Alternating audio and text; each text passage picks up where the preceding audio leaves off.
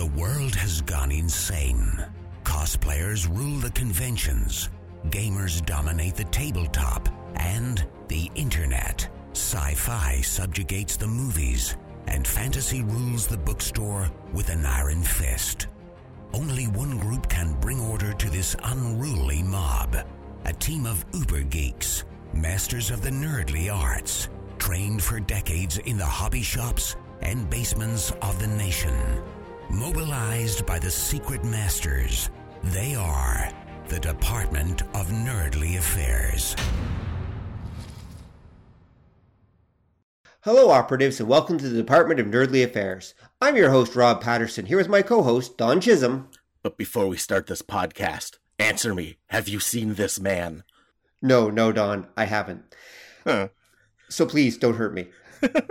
and tonight, we are going to be talking about mecha anime. Now, earlier in the year, we did a show on uh, mecha anime, and we talked about giant robot shows from the real robot and the super robot perspective. But we tonight want to talk about what makes a good mecha anime series. You know, what really makes it tick. We want to get in there into the greasy, grimy guts of the subject. And to help us understand mecha anime even better, we've enlisted an actual PhD of mecha anime. He graduated from Mecha University, folks. It's the man himself, Professor Otaku. Welcome to the show, Prof. Thank you. Uh, I'll have you know I graduated from Miskatonic U. Thank you. oh, sorry, I Some didn't see that on your CV. Ooh, cross genre. Yeah. Oh, wow.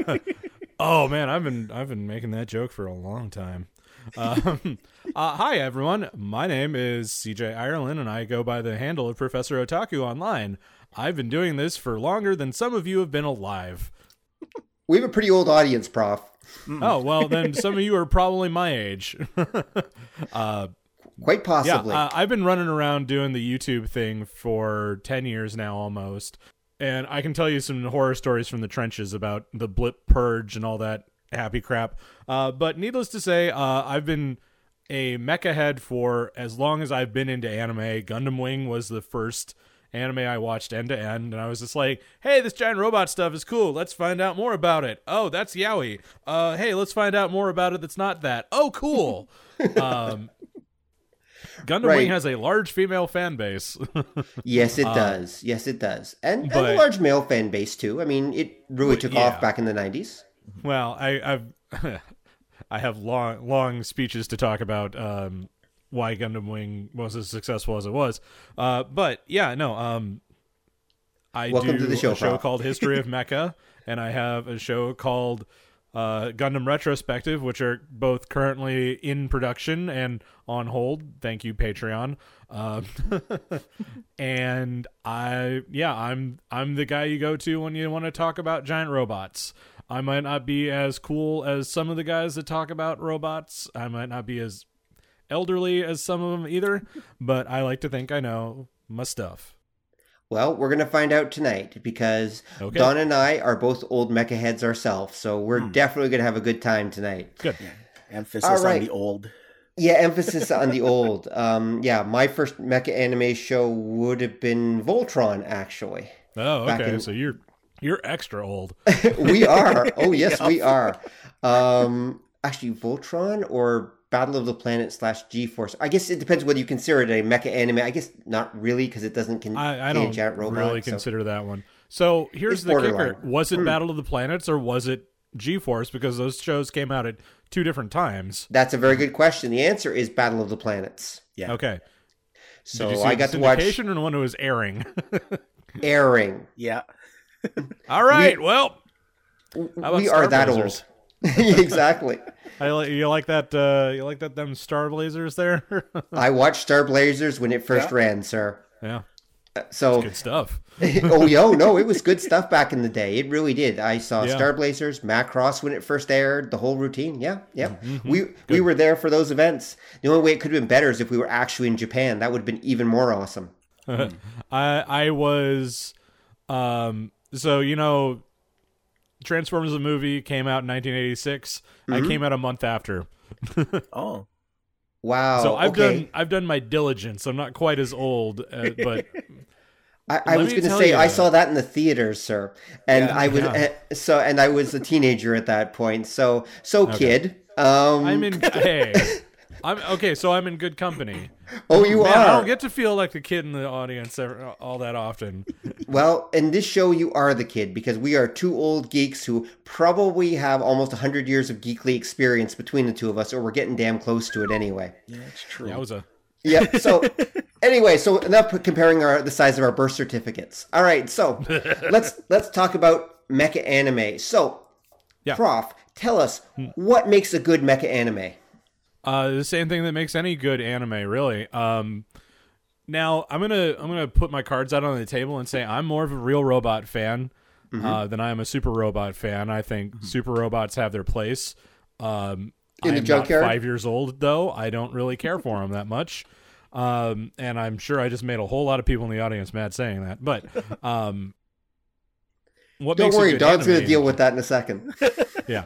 Uh, well, what makes a good anime, right? Uh, Mm-hmm. Strong characterization. Uh, an interesting plot, though the plot doesn't have to be super good if your characters are good enough. Right. Um, a, a central theme that is stuck to, like, I'm trying to think of something recently that was really good.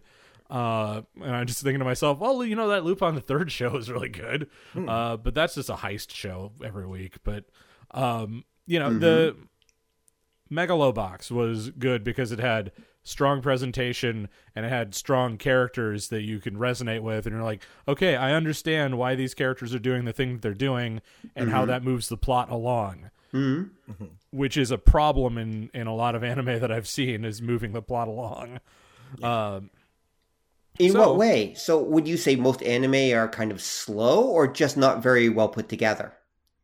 Here's the problem and this is the same marvel and dc problem that we've had for a while is that the inmates are running the asylum hmm in that we have a generation who was raised on great great anime from the 80s you know fist of the north star uh the and, and from the 70s like gundam and uh, lupin and all this stuff. And you know even up until the 90s and it's like okay these are these shows come out and kids are like i want to learn how to do that. I want to grow mm-hmm. up to do that. And they learn how they grow up and they get into the industry but they don't know all they know how to do is parrot what they saw. Hmm. And mm-hmm. so you end up with shows that are either like oh i was really affected by you know this episode of urusei yatsura or something that was really slow paced and and thoughtful and uh, you know was kind of ag- against the grain of the show. And then you know they grow up and they're like okay well my name's makoto shinkai and i want to make freaky friday except Mhm. i want to call it an anime instead. Hmm and oh boy i'm sure they hey wow The- is that a laser sight pointed at my head that's weird yeah, those Your Name fans are pretty militant. You better be careful, man. i i've made a career out of not being careful sir ah, Uh, okay. but you know and uh recently what i saw and i mean Mhm. it's hard to say what's a good show until you see something that's terrible Aldnoah Zero came out what was it two years ago and About everybody's that, yeah. forgotten about it already because that's how the cycle works right now right, yeah. but um, that is a show where none of the characters do anything Mhm. of any importance except occasionally get into the robot. Right, yep. Um, the one character sees his best friend from childhood get vaporized and is you know reacts with dull surprise huh, and look at that. that's that. not good um hmm that that's a show where and i'm sure you two growing having grown up in the cold war uh, can appreciate this analogy but imagine that to that for american and western technology because canadians right? Mm. uh, Yeah, we're to advance you had to run cabling through uh through berlin all the way through russia. And this was a super important cable that connects all of your super technology like cell phones and whatnot and it's sitting and it goes right past the kremlin with a big sign on it that says please don't cut Uh huh. in the same way, Aldnoah Zero despite having enemies that are in orbit and still very, very hostile.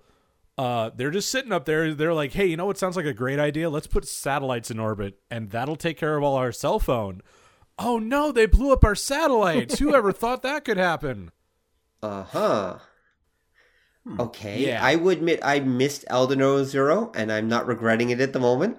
nope, don't. Not worth it. yeah. Uh, it is. It's a. It's a two-bit Gundam ripoff. yeah. No. and no. like I'm saying that in a in a world where mecha anime right now is for perverts. Yeah. Pretty well. Oh, you watched Darling in the Franxx, did you? I watched three episodes of Darling in the Franxx, and I was just like, "This is making my stomach churn."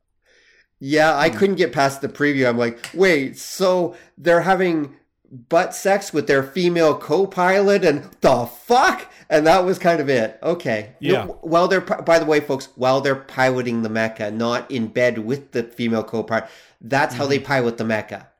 It's yeah. like, the, uh, okay. the female is uh, on all fours and has flanges coming out of her back to be piloted by. Well, the main character and his magic fucking penis uh, decides that how to how to control this female shaped robot. yep. Who is this for? I don't That's know. a, that's almost a South Park episode. I know, right? Where they like, invented like that if I was thing. if I was describing this to my my normal friends, and I I say normal in big air quotes because they're you know D and D nerds or Lord of the Rings nerds or Warhammer nerds, all of which I am as well. Uh, they'd be like, "Wow, what were you? What like never make this show? It sounds terrible." And I'm like, "Yeah, it got greenlit for two cours." Wow. Yeah, who, So- who pays for 26 episodes of that, which would have cost them somewhere around $16 million? Mm-hmm. Who, who invests in that and thinks this is a good idea? Japanese government. Apparently. who's like, "Oh man, nobody in our country knows how to fuck anymore." well, that's not entirely untrue. I mean, look at their birth rate. Well, yeah, no, like their sagging birth rate is why we have such. It's the same idea as like, oh, we got to show these pandas porn to teach them how to bone, and it's not working Nope. uh, because they're so their society is so fucking bent and stratified that it's almost impossible, and they don't have any good. Like they don't have really any good role models for what a romantic relationship looks like. The number one movie that's supposed to be super romantic and have like big feels in it is Your Name, I think. Hmm. and like I wouldn't call that a healthy relationship. No, not really. You're, you're well. I mean, think about this. The entire current generation of Japanese men basically grew up, and women grew up in a, what were effectively one-parent households because their fathers literally were off working themselves to death, and the mother just stayed home and took care of the kids. So they never saw Yeah. their father. He was this distant figure they saw maybe once or twice a week. Yeah, and Uh, I mean, if they were lucky to Yeah. have, you know, one working parent and one at home, Yeah, um, because the economy had sagged so badly in the uh, late '80s, early '90s, you know, there just wasn't time. Yeah. very Uh, so many businesses folded, and yeah, that's a that's an economy that, that's an economy and a society that needs to make some big changes. And if there's one thing that I've learned about Japanese society in my grandiose studies is that change is not something they do very willingly. No. I, I think I think that holds for a lot of societies, and I think you've kind of hmm. hit it one of the one of the catches when you talk about what makes for a good, like say, mech show or show in general. And Yeah. what was what was the appeal, say, in the seventies and the eighties for us here for the Japanese stuff is that they tend to write their stories, even their nerdly ones, very character driven. Mhm. And the problem that you run into is if you can't come up with interesting characters, you don't really get much of a show. You get the trappings of something that sort of flounders around. Yeah. And I think you hit on something too, um, with the idea when you mentioned the problem that, say, our superhero comics are having, because we've talked about this, that the people producing them are the fans of the last generation. Yep. And those people were basically their shtick was they were fans of this stuff, so they don't really have anything new to add to the mix. So you get these kind of weird really distillated versions of stuff from before. Yep.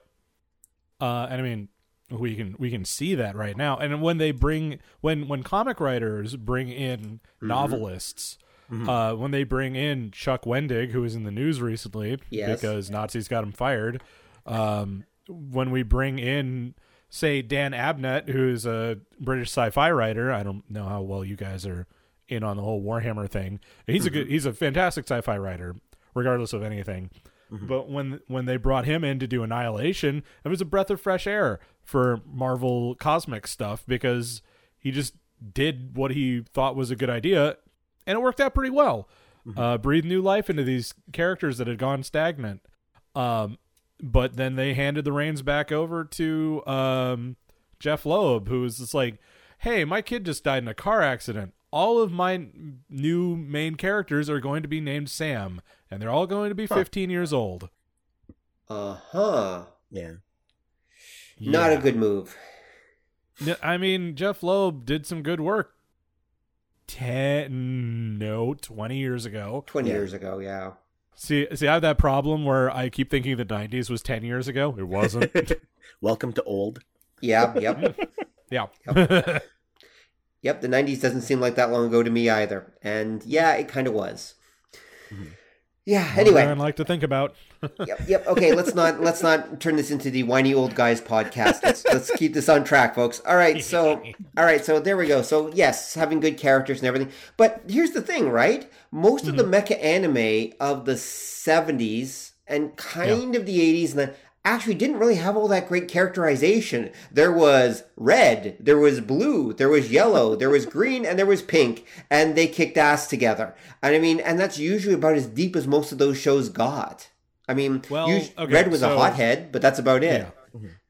several several issues that I have to take here. Um, characterization at that point in anime in general was kind of running off of the backs of Gatchaman Yes, it was for the most part. And I mean, and that's a tried and true method. Yep. Um, Koji Kabuto is not a deep character, but you can rely on him to do exactly what Koji Kabuto should do, which is piss off Sayaka and then go and punch a robo- an enemy robot in the face. Yeah, the characterization is not that deep, but they devote enough time in the episode to the interaction of all the characters around that it's not just, oh no, it's the monster of the week.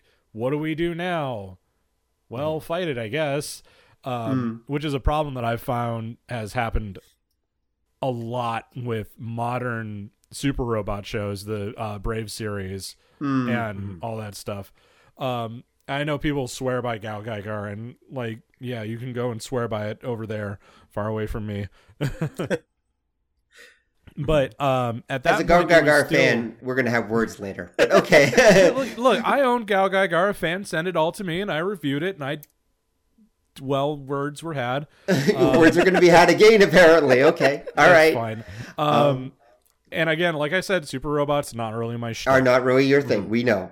But the the important thing about super robots were well, for one thing, they you know gave Super Sentai something to do when They did. they were they needed something to you know sell toys off of, and um, so 1974 comes around and Getter Robo comes out, and now instead of one pilot and his girlfriend having arguments, you had three pilots who were vastly different and frankly psychotic in some points. Uh, getting in scraps with each other and you know and arguing between themselves like in Cyborg 009, like in Gatchaman, uh, like in Fantastic Four. That was like their big draw too, is that they were dysfunctional and not even dysfunctional, but they just acted like people yeah. like Fair people enough. put in impossible in impossible situations and reacted in a mm, you know fairly realistic sense um and so once uh once Yoshiyuki Tomino venerable director of Gundam came on the scene he popped up with hey well what if we make everything really awful and sad and see and see how our writers who are good at having these characters reflect that like you know amuro in gundam is sitting there like I mean, that kid has PTSD.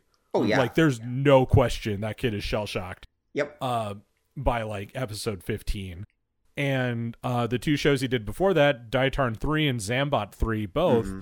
were were flipping this idea on its head Yep. of like, oh, hey, these child characters coming in to do the thing, and like, oh, wait, there's psychological, um, Damage. there's repercussions here. Yes. Yeah. And that's, you know, that's 77, 78, 79 hmm uh combattler v or combattler yeah combattler v Yep. Voltes 5 hmm gotta remember the difference Yep. uh those tough, two that came out back to back were also like yeah no we're kind of tropey and we're kind of like voltron light or you know predator precursor to voltron Mm, yeah, but the, characters were there to bounce off each other in a way that we didn't see in american works Yeah. Mm-hmm. and even in Voltron, you know, not everybody got along or got together.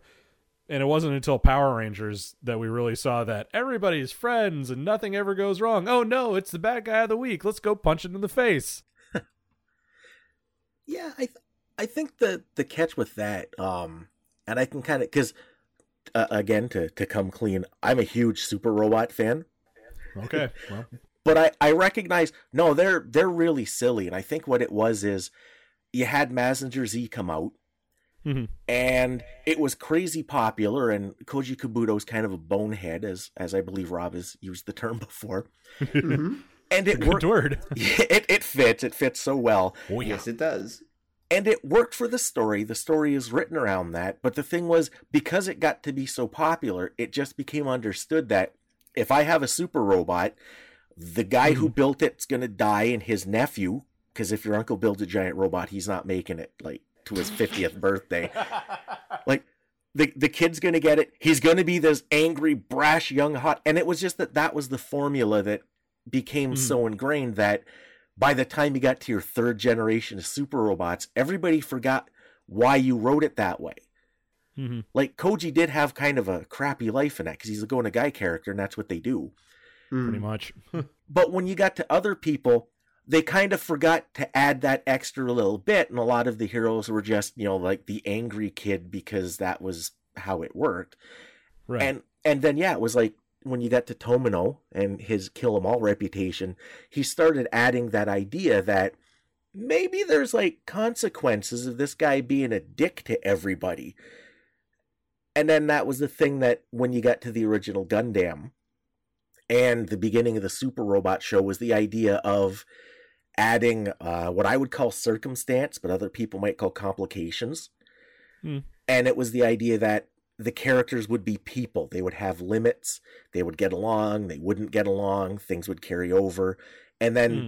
that applies to the hardware, that the hardware wasn't just this super magical super robot that every couple episodes magically manifests a new power. There was a through line. Rider. Yeah, or oh, there were so many of them. Like that was Yeah. e- even Mazinger. Every couple episodes, whipped out some new weapon system, and you're like, where is he putting all those rockets? None of your damn business. Yeah, basically. We we know exactly where the rockets are fired from, friendo. well, they come out of his elbows for some reason. Like, right. I thought that was I thought that was Astro Boy. oh no, he had the machine guns in his butt. Yeah, Oh yeah, but he had the machine gun in the butt. But who had the rockets in the knee? The rockets in the knee was Cyborg 009. Carry on. Yeah. yes, yeah, it was. Yeah, Gonna work my way through that. um, but yeah, so to the point, I think also there's a there's a level of catharsis that that is achieved by. Uh, all right, so big disclaimer for everybody. What I'm what I'm engaging in is speculation and is not indicative of actual like Japanese society. It's just something that I have observed and have come to a possibly completely wrong conclusion on. Uh, I believe that there is a level of catharsis for a young boy who is in the process of being turned into a good Japanese citizen, very stoic and very, you know, reserved. Um, to see these hot-headed characters, like I remember being a kid like that, um, just being a little shit, running around getting to save the day, sort of thing. I Right. think there's a level of catharsis from seeing screamy, shouty idiots uh, running around. Like Uh, well, like uh, Ryoma from Getter Robo, like Mhm. Koji Kabuto, Right? like Domon Kasshu, like uh, Shimon and Kamina from Gurren, like like all of these hot-blooded, hot-headed knuckleheads. Right? I believe there's a level of catharsis there that uh, the people who are writing super robot shows were writing super robot shows in the 90s uh, were were trying to grasp onto, if you will.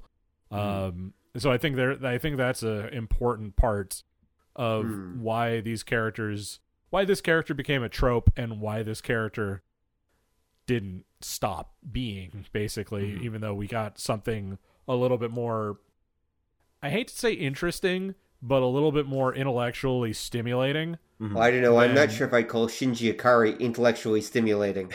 i think that there's a lot to be talked about about shinji ikari and why he is doing a completely normal and rational thing given the circumstances which is losing his goddamn mind But normal and rational does not necessarily mean entertaining or interesting. Those are this is different very things. true There's, I'm not Um, going to argue with you there, but it doesn't mean it doesn't mean that you know a, a normal and rational thing is not to whack off over your girlfriend when she's in the that's hospital. That's not normal nor rational that's weird Your, your girlfriend was mom. weird. I'm and I'm, I'm talking specifically about Shinji in the TV series. Right? Okay. End of Evangelion was a giant fuck you to fans, and that's I mean anything that happens in that show or in that movie, Mm. we can tribute a tribute to um, Anno being like, God damn it, I hate Evangelion so much. Why don't you? well, yes and no. I mean, Evangelion has the ending it does because he's basically just copying Ideon. Like he's just going back and basically doing the Ideon thing because he thought Oh, that yeah. was like the greatest series ever. It's pretty fucking good. It is. it's pretty fucking whack too. um, but I mean, they dragged him back in. He was like, "Man, I I achieved catharsis in my own series Hmm. for my own crimes and my own sins at the end of this series, where everything is okay." Yeah. And they were like, "Hey, you know that show you worked on like a couple of years ago? We want you to make more of it." But I ended it really well and really f- definitively. Yeah, but we've got this big briefcase full of money here Mm, and a contract. mm. Uh, so get to work. And he's just like, well, back to the slave pits I go. Yep. Um, he's still so- working away. Yeah. yeah. Uh, apparently, we're gonna get a fourth movie at some or a fifth movie at some point, but I don't believe him. Um, it's it- all right. I haven't watched a, one of those movies in years. Well, that's good because they had no new one has come out in years, so that kind of Yep. works. Uh, they released one Uh, about what every three or four years, so yeah, whatever.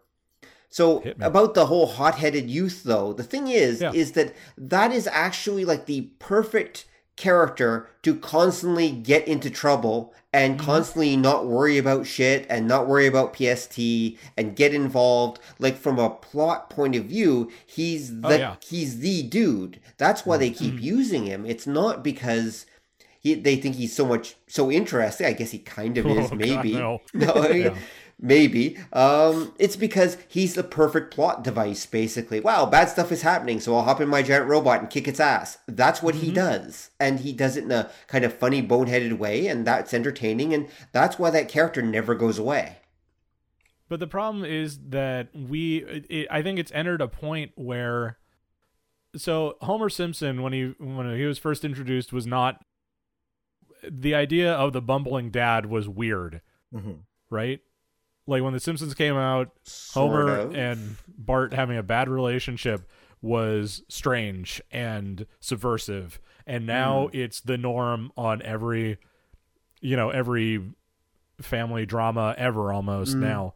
You know, like the problem with that sort of brash, hot-headed character is that when it first came out, it was just like, oh, hey, maybe it means something to an to this audience at this time, and then it's been taken to the point where, well, what what are we really doing with this character? I don't know, but we got to plug this trope in. Now, again, Mm. complaining that a show has tropes in it is like complaining that a tree is made of wood. Mhm. it's not inherently a bad thing. Mm. Oh no, no But tropes are it- not it's a- necessarily bad. Yeah. It's also important to recognize what those tropes are and try and do something interesting with them. And if you can't do that, well, then you better make. I don't know. Good luck. good luck, Scruffy. Yeah, I, th- I think you kind of um, hit upon a thing too that a lot of the stuff that hits and gets used over and over, it kind of depends what's going on in society at the time. Mm, Yeah. True. Because that was the idea. Um, we had a similar thing here, say in the 70s and the 80s with our action heroes. Right. that you had in the 70s coming out of the exploitation film. You had a lot of like dark, gritty, doesn't play by the rules kind of cop. And You feel lucky, punk? oh, ex- Do ya? Yeah. exactly. And and it came out of there was like this idea that um, people felt crime was rampant. They wished they could do that sort of thing. I think in Japan in the Mhm. 70s, it was the same. You were seeing a little bit of like social upheaval. Things were changing a little, well, which in Japan would be a lot. Mhm. and the angry tough guy hero that didn't play by the rules was kind of like I like like you were saying it was like wish fulfillment for the audience.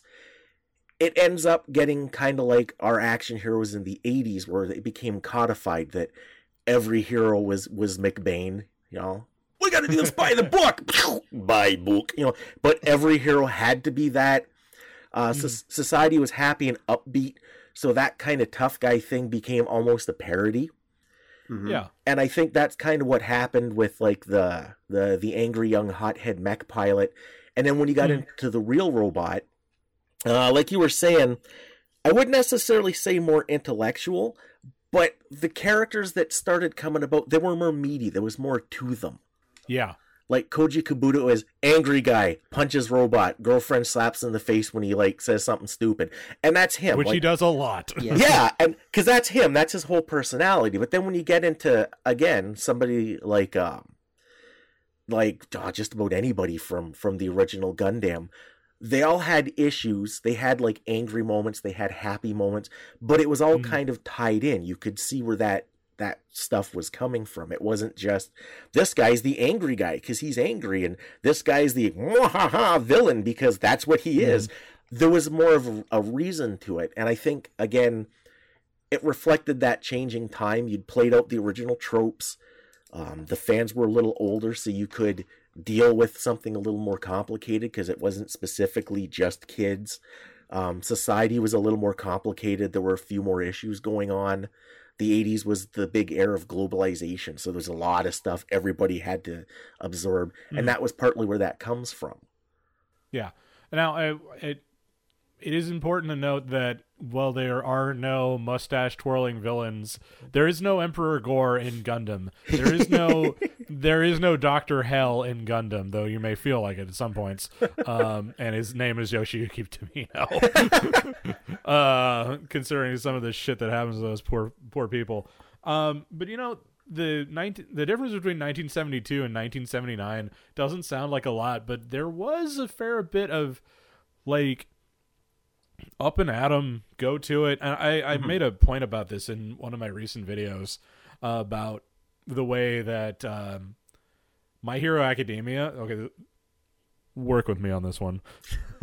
uh, My Hero Academia kind of mimics the the rise of Japan's economy uh, from the 50s up to the 70s. And yeah, the 70s were pretty good.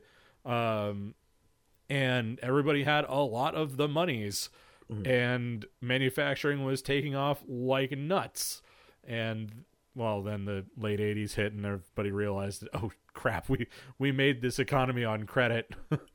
And um and real estate that didn't that all fell through. Whoops. But um yeah.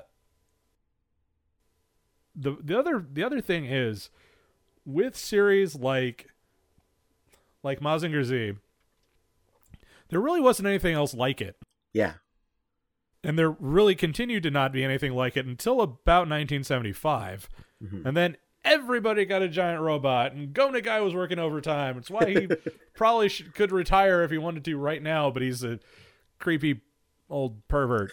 But and I do love him so. But uh forgive me if I'm treading over ground you guys knew already but you know the original Gundam was about as well received as a lead balloon Yeah. I mean, it got canceled for crying out loud. Did it get canceled a couple times? uh, it got canceled and saved and canceled and saved.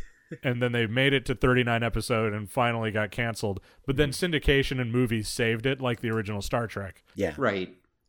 But yeah, once they once they swung back around and were like, "Oh, hey, we know who our core audience is. Let's show them Zeta Gundam." and then you're really gonna start crying, kiddies. Mm. that kind of puts me in mind too like um you've referenced the 90s and you, you talk about like say uh, evangelion and the the quote unquote hero of evangelion i think again he made such an impact on people because that show was again crazy popular yeah, because he was the 70s action hero bonehead guy for the 90s and like sadly. yeah, well, and and what happened was like like you say, the end of the '80s, the bubble economy pops. Uh, the future isn't secure. A lot of traditional uh, Japanese things, like say lifetime employment at your company, all comes into doubt.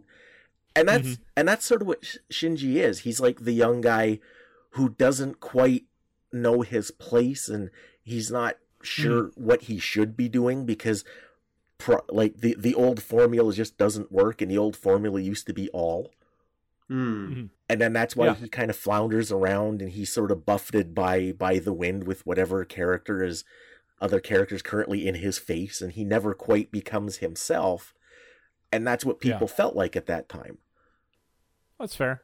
Yep. And he's literally a giant mama's boy. but don't You know what's funny is that for all the success that Evangelion was had, it actually failed in its core ideas. okay How so? Um, this is my this is my understanding of it, Mhm. and people can argue with this if they want. Um, Shinji is not supposed to be a character that people should relate to because he's a piece of shit. Gen- Gendo Ikari is not somebody that should remind you of anybody because that man is an asshole. Mhm. Um, Rei Ayanami is not supposed to be alluring or attractive. She's supposed to be creepy and weird. hmm None of that happened. when that show came out, everybody was like, "Oh man, Shinji," and you know Hideaki Anno was just like, "No, no, i can not like this." i can uh, totally see that Mm. yeah, and and again, that's kind of why the end of Evangelion turned out like it did. Like, psst, hey, I know all you otaku out there who, and by that point, otaku were an established subculture. Mhm. Um, they had been since the '80s, really. Yeah. Um, I look, I know all you otaku out there think that Shinji is just you know shit on toast or whatever. Um, and for those of you who are wondering at home, the uh, poor young viewers right now wondering who the fuck we're talking about, just imagine we're saying Kirito every time we say Shinji. Oh, oh, oh man, it's a good thing that this microphone is attached to a stand because I think I just kind of dropped it otherwise. um, oh, come on. No, no, Shinji has more personality, dude. Yikes. That's true. Look, all I'm saying is that there used to only be one black swordsman, and his name was Guts. True. Um, but yeah, so going back to this, um, yeah, no, like otaku were like, yeah, no, we totally get Shinji, and you know, Shinji was kind of a character that people could get a handle on because he reflected certain things in society Yep. that were kind of kind of basic. Um, much in the same way Amuro Ray did, and was like, "Oh, I'm a kid, but I'm forced into this, and we're all trying to deal with the fallout of World War II." Mhm. Um, we don't have characters like that anymore because there is no great Japanese question uh, right now, other than "Man, I hope I make it through exams." And what happens after that? Fuck if I know. Yeah, Uh, it doesn't matter. Who knows? Who cares? Like, Yeah, something like that.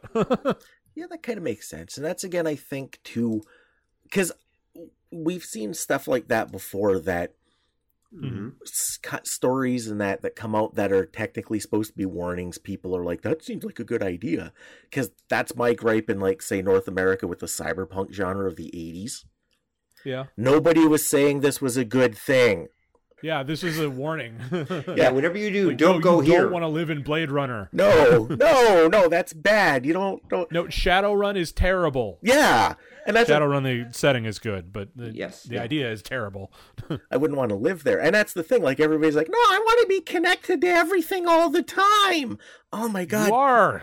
And and don't don't like. Did, did you not see the Borg? Do you not know? Oh man, you just want to slap the whole human race. But I think a lot of that happens because again, people will see something. I think that the the problem with Shinji was at the time.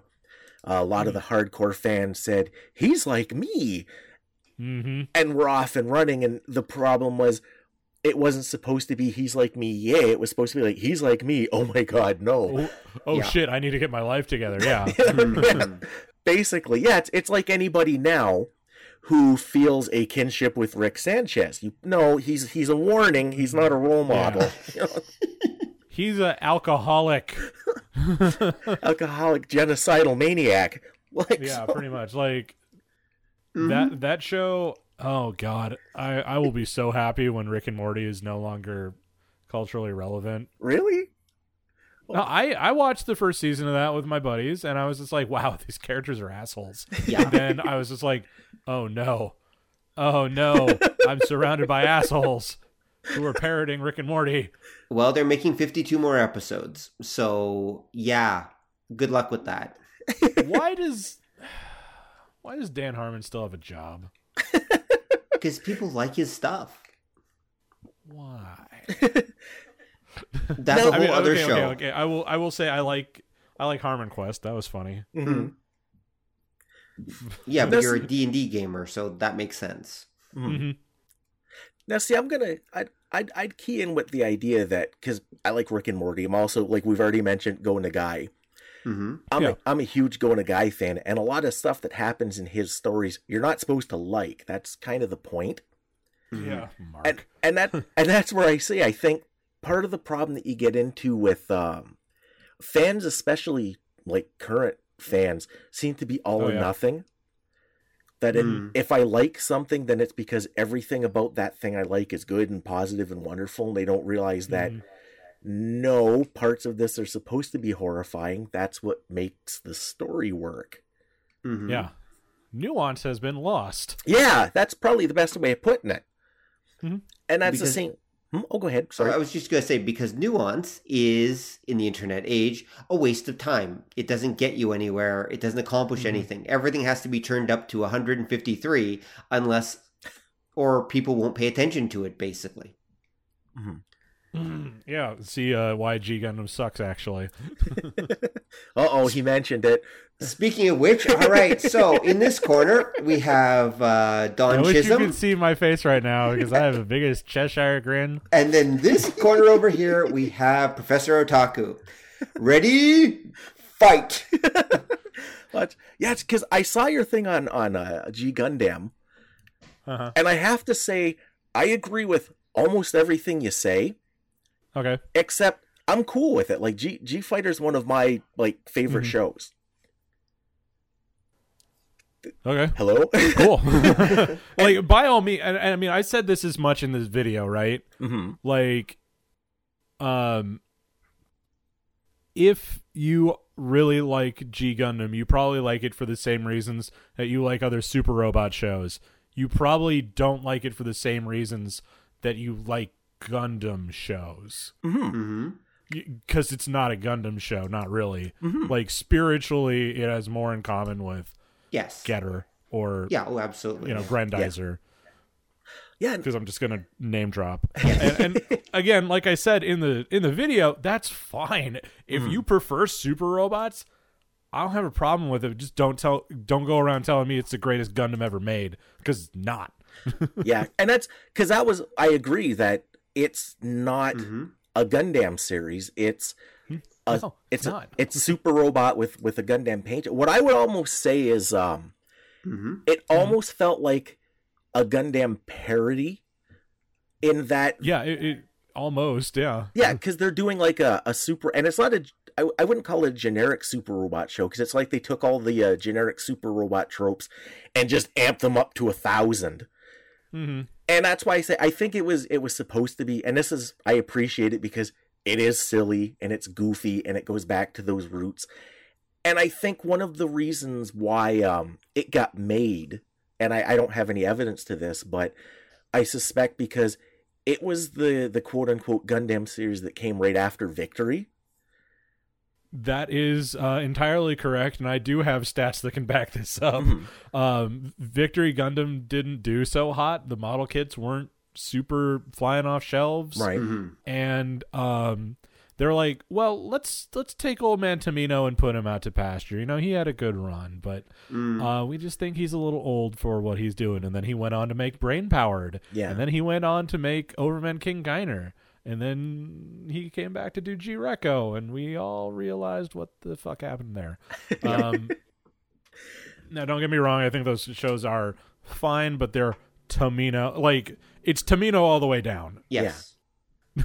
Um, but yeah, no, they brought in one of Tomino's underlings, uh, who in, incidentally is a perfectly serviceable super robot director, criminally wasted on this show or on any Gundam franchise, frankly, because he's not a real robot director. If they wanted to do a good real or real robot show, they should have gotten Ryonos or yeah Ryosuke Takahashi, who has been doing real robot stuff all across the 80s. Uh, he did Panzer World Galient. He did. Um, mm, come on, it's your favorite one. Uh, SPT Layzner. Ah, there we Uh, go. he did. Yeah. Yeah. He he. They should have brought him in, but I think he was under contract to somebody else. But Yeah. um, Probably. but yeah, they pawned it off on somebody who had no business doing a real robot show, doing anything with the Gundam name on it, basically. hmm Um, and then they made a super robot show, and they never went back Kinda. Because the thing too with, to with an extent. Yeah. Because the thing with something like like Victory was, oh man, that was so bleak. That's the correct word. Bleak. Yeah, Bleak yeah. is the correct word. If if you were Mhm. if you were a Victory Gundam character and you died a horrible death, you got off lucky. Like, hmm and I could see them again. I see that's why I could. They might want to go like the parody route, just because. th- I know Or Vic. just something different. Yeah. Because the Japanese understanding of parody usually involves fucking. Yeah, that's true. or or just not quite as like gory a death. Cream scene. lemon, I'm looking at you. Mm. Ew. Anyway. Uh, Right. But yeah, th- they just were like, yo, we got to do something different. And Mhm. rather than try a different tack, rather than try take a different tack in the idea of moving forward with the real robot genre, they threw the baby out with the bathwater and were like, hey, you know what's great? Punchy dumb robots. Mhm. And Which I love. lo and behold, they got punchy dumb robots. Yay. But, but the- which is great for those of you who like punchy dumb robots. Yeah, because I think part of the problem too, when you get to, to Gundam of that era, was after they did Char's counterattack, that kind of wrapped up all the Universal Century stuff very like hmm contritely. Hmm. And I Yeah, pretty much. and I don't think they quite they were still kind of wondering because that was sort of the area you had like what is a Gundam X?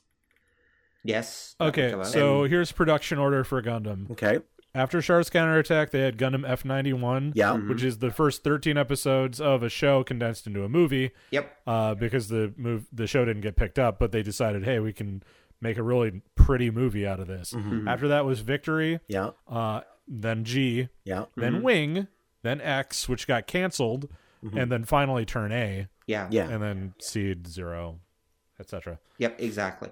Yeah. And but you, one could make a good argument though that without uh, G Fighter Gundam, you wouldn't get Gundam Wing, because Wing is also a reaction to that to the victory thing, and it's almost kind of a halfway in between. It has Hmm. some of the almost super robot aspects of uh, G Fighter Gundam, but at the same time, it's a little more serious and a little more of a proper real robot show. And I would, Yeah, they also got the. Um, I think they could have made G Gun or Gundam Wing without G Gundam before it Mm-hmm. because they got the guy who directed uh, Ronin Warriors over here, Mm. uh, Roiden Samurai Troopers, Yeah. uh, for the first half of that series, and it, it you know if you watch that show Yeah. and then you watch Gundam Wing back to back, you're like, Oh, okay, that's where they got it. Well, that does make sense. That's true. Okay, val- valid point. But they were still in that mindset, though. They were still right, thinking they were they were still in that mindset of let's do something different. Yes. or or let's let's punch it up a little bit without Tomino as a millstone. Right. One should keep in mind that uh, you know these shows take at least two years to produce, and so Mm-hmm. Wing was already in production when Victory was still on the air, like two years Yeah. Before. And so there's that there's that time lag that's involved that people forget about very easily, and so they didn't know. You know, when G Fighter was coming, Wing was actually in production at that time. They already knew what was going on. Yep. Yeah, because in some ways, Wing is a serious G fighter. I would make that argument too. Because it's it's I would not make that argument at all. Um, because and for various and sundry reasons. hmm Uh, every time you say G Fighter, I think you're talking about Gatchaman Fighter for like two seconds. right. What is G Fighter Gundam? That is the Fuck proper is name G-Fighter? of it. Mobile Fighter Yeah, G- G, Gundam. Oh, Mobile Fighter it's G Gundam. Mobile yes. Fighter G Gundam. Fine. except I never true. I never hear anybody call it G Gundam, and I think again because even the people I know who are fans don't Yeah. see it as a Gundam series, so that's why they call it Yeah. G Fighter. I, I just call it G or that fucking show. um, but so going back to something on this. Right. Yeah. Okay. But going Uh, back to the idea of that Wing. Wing, is Wing as a uh, quasi super robot show. Well, I wouldn't necessarily say super robot, but I'd say it's kind It's of got some super robot in it. Yeah. yeah, but it's it's it's it's kind of a serious G fighter just because it's kind of built along that same weird uh, nationalist robot kind of idea. Multinational cast, all with their own special. Yep. Yeah, it- it's not even multinational. It's multi-region. Yeah. Yeah. Well, multi-regional. And- yeah. yeah. and they all rally Mm-hmm. around like the the giant mech is kind of a symbol of of their their autonomy kind of thing. Mhm. hmm But I mean, that's very Gundam too, though. Like colonies are in revolt, except Yeah. this time the colonies are the good guys, sort of. hmm Um, Again, but yeah, of. like I think it's got more in common with Combattler than it does. Uh, yeah, than it does G Gundam, other than name, obviously, and Mhm. character designs and whatnot. Just because that, like, going back, even like Battle Fever J has that same thought process behind it. Mhm. It's just that instead of everybody coming together to make one robot, everybody has their own individual bots. right. But the big difference between why I'm not willing to say G Gundam and Wing Gundam share much too much DNA because obviously all super all robot shows in general Mhm. share a lot of bones and guts and stuff. Uh, is that Wing has at its outset uh, more of a politicized, uh, and I hate to say thought provoking because that implies that there's no thought put into G, G Gundam, which is not true. But like r- more out the gate, it's like this is not a bunch of this is not for control of the earth. This is back back to the idea of colonial autonomy and breaking away from the the chains of gravity that hold our souls down to quote Mm. Char's counterattack. Right. And and because of that also it shares more DNA with the UC than it does G Gundam, which is just its own thing off in the corner, Yeah. happy to do its own thing, you know. Yeah. That's very true. But it's basically original Gundam all the way up to Char's counterattack compressed into 49 episodes. Yeah, kind of. And and Wing had the the idea they went back to having characters because again, Yeah. the G Fighter guys, they're Koji Kabuto. I am angry. I am angrier. There, there's even like one of my favorite Yeah. lines: "True men can only express their feelings with their fists," and and that's basically all it is. Whereas Wing, they made a point of having character, and it goes to that what we were talking about before that a good story is character driven, and you need Mhm. those you need those good uh good characters to make a solid story, and that was what they did. Well, uh, the only thing is, I would kind of question a little bit about the whole idea of those being good characters, and Mhm. and okay, I'm going to say this because I happened to be in Japan at that time, and I will tell you that they were going through a bit of a boy we'll call it boy band phase at that Right. point. Yeah. They were going through a major boy band phase. Um, you could basically see the Gundam Wing characters uh, called maybe Weiß Kreuz, or there were other names Yeah, for them. in Weiß Kreuz. yeah, you could see them under a whole lot of other names in different comics and different shows if you wanted to. Mm-hmm. Wing was just one of the examples of the what I'll refer to as the boy band. So you have the smart one, you have the shy one, you have the strong one, you have the strong silent the, one. the five man band, yeah. Yeah, they're the five man band, and that's what they are. They're each, you know, they're those standard five archetypes, basically, of boy band archetypes. Mhm. They just forgot to leave out the chick, but they replaced her with Quattro. but anyway, that's not neither here Yeah. nor there. Um, my point is, is that so again, they were really not that deep of characters. They're just the standard, you know, five band band, as you just said. Mhm. Yeah, but they kind of. That's where they. But s- it worked, I guess, is my my counter argument to that. It Like, did work. That Yeah, is and- true. and it because it, it was the start and that was it was the standard kind of kind of team like in in, in a lot of ways anything that has 5 guys are going to be those same five guys and then you do something with it like if you're going to say this guy's the smart one this guy's the arsehole you let them do it like uh the thing that i thought was kind of funny about wing was Heero is supposed to be the hot-headed like borderline burning with rage guy Psychotic is more Except like he's it. not. He's just a nut. yeah, and, and that, but that was the thing that he's filling that role, but they just run wild. Because I remember, oh, is it like the first or second episode where he's walking past? I forget the uh, the, the blonde girl. Yeah, Relena. and she basically like stops him and goes. I know you're not as cool as everybody thinks it is, and I'm going to prove it. And everybody's going to laugh at you. And he looks at her and goes, I'm going to kill everybody you love, and walks away. And I'm like, the, there we go. That's a little different. Yep. Yeah, yeah, no, he was a. That show did an excellent job of portraying child soldiers as, like, being as fucked up as they are in real life mm-hmm. mm. without really realizing they were doing it, I think. Um, yeah, like, okay, so for me, and I, I know one of you is in uh, London, Ontario, so Uh, that would be me. passingly familiar with Mennonites.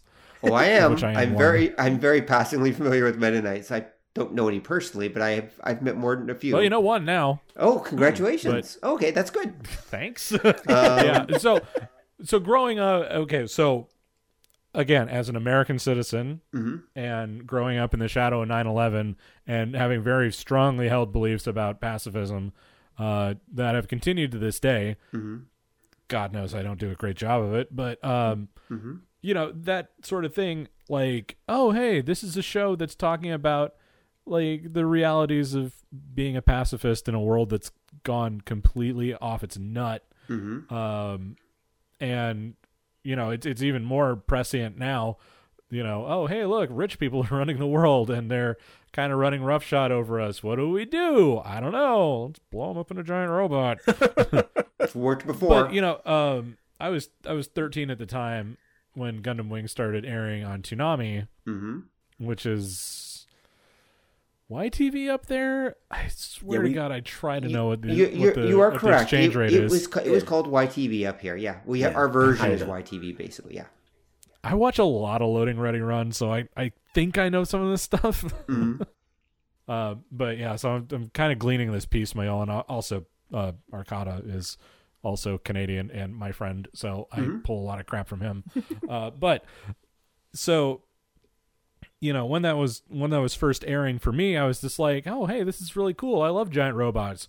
9/11 happens. Hey, I'm suddenly very invested in listening to what they have to say about pacifism and how to, you know, create a peaceful world because suddenly everything's in, on fire. Mhm. Um, so like uh, maybe that was just like I think for me personally, it might have had a bigger effect than some of the other folks out there who were just like, I like my giant robot toys that I smash together and make them blow up. It had a little bit more, yeah. Even though the characters were a little bit flimsy at times. Mm-hmm. Uh, mm-hmm. man, I don't, I didn't even realize it until now of how much a ridiculously racist caricature Wu Fei is mm-hmm. Uh, because even though he can still he doesn't talk in broken Japanese like is so often the case, um, he's still like I know what I'll do. I'll get out of my very, very obviously dragon shaped mech and grab my big giant China sword and try and duel this guy. Hmm. uh, I wouldn't exactly call that racist because Well, that's I- actually like as someone who consumes a fair amount of Chinese media, I can tell you, no, that's pretty standard actually. That's like you know Right. he's just a martial artist guy, and that's and keep in mind the Japanese are you know they read Chinese oh, literature, they watch Chinese movies, and so again, I wouldn't they call love that. Chinese culture. They, They do. could give a fuck about the people, though. Uh they do now. That's why Well, that. yeah, I'm sure they do more now than they well, used th- to. they but- they kind of have to, you know, China being the second largest economy on the planet, and also having huge Hmm. influence on their own economy at this point. They kind of do care about China a lot now.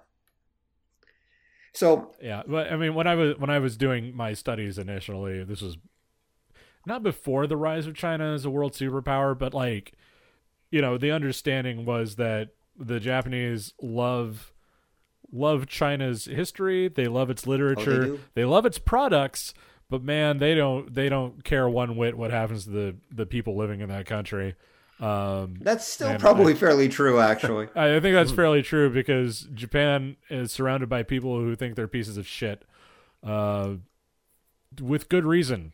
I think uh, that whole little dust up in 1902. yeah, yeah. Well, there's been there's well, yeah. Yeah, everything since then. Well, yeah, the Japanese were kind of dicks to the rest of Asia for a while there, and but keep Still it, are.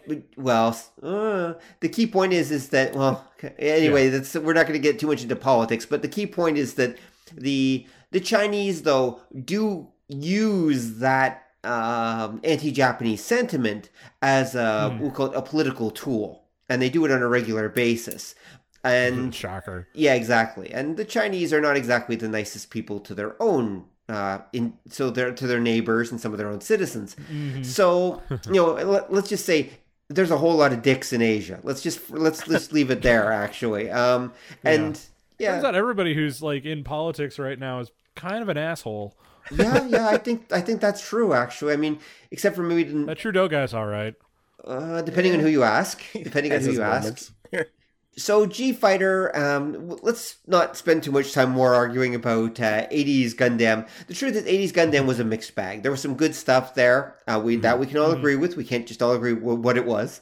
Um, I actually, I you know, Wing was an interesting case because I'll tell you the truth. I watched Wing the first time through without subtitles, and that's not because Oh, my my. Japanese is amazing. It's because I was getting tapes from Japan from a source at that time Nice. Mm-hmm. and this was back in the tape trading days and so i watched mm. mini series actually in the 90s without subtitles and i just my rudimentary japanese and just guessing what was going on and to be honest later on i watched it with subtitles i liked it better without subtitles actually uh, because i found a lot of what was going on is borderline nonsensical so it's like okay why are you doing this wait what what what's that and Heero just at least he seems kind of cool when you don't actually know what what he's saying so anyway, neither here nor actually the one I loved though was even with subtitles is actually Gundam X.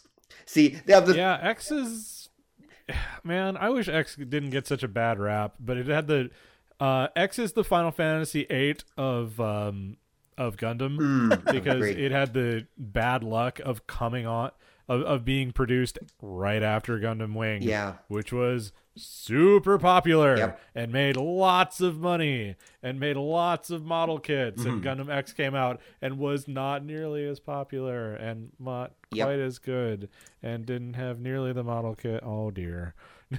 well, yeah, and well, X mostly suffered from the fact that it didn't have any real villains. It just had occasion. It just had dickheads who popped up and got who died basically. And then there were and there Like, was oh the, man. and there's the two annoying guys who were apparently supposed to be the main villains of the series, but basically are just these two annoying guys who follow them around. They're they're basically Beavis and Butthead and Max, and it's like, hey, and they just poke at the heroes, and the heroes are like, "T- get lost, get lost, Yeah, eh? they're just like, oi, oi, hey, hey, I like your face, mate, hey.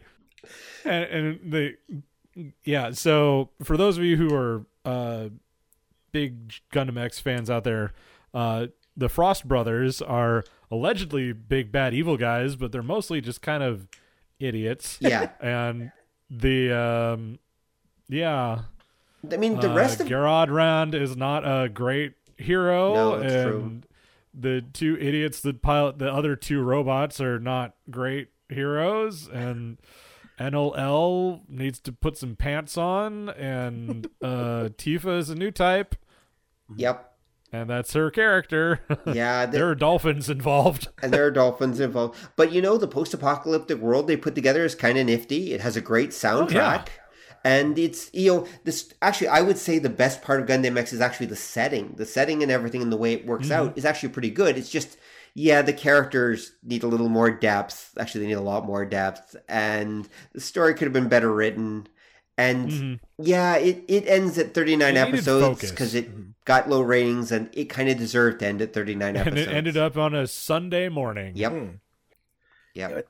Uh, yeah. No, the thing is, yeah, Gundam X was interesting, but it suffers from the same post-apocalyptic problem Mm-hmm. that I find Fist of the North Star has.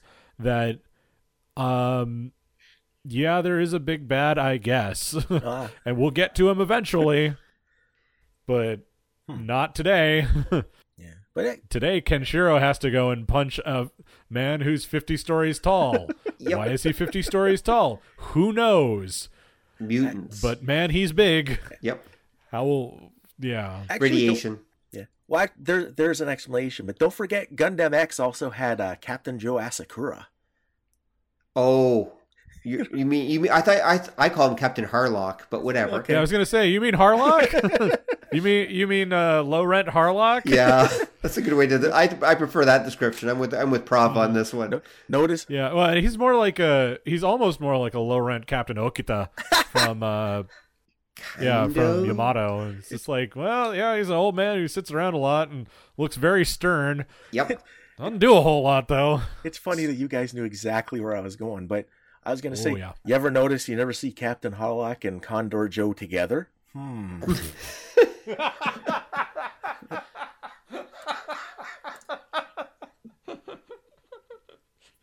Can't drop that shit on me oh, without warning. oh, I see it now though. Oh.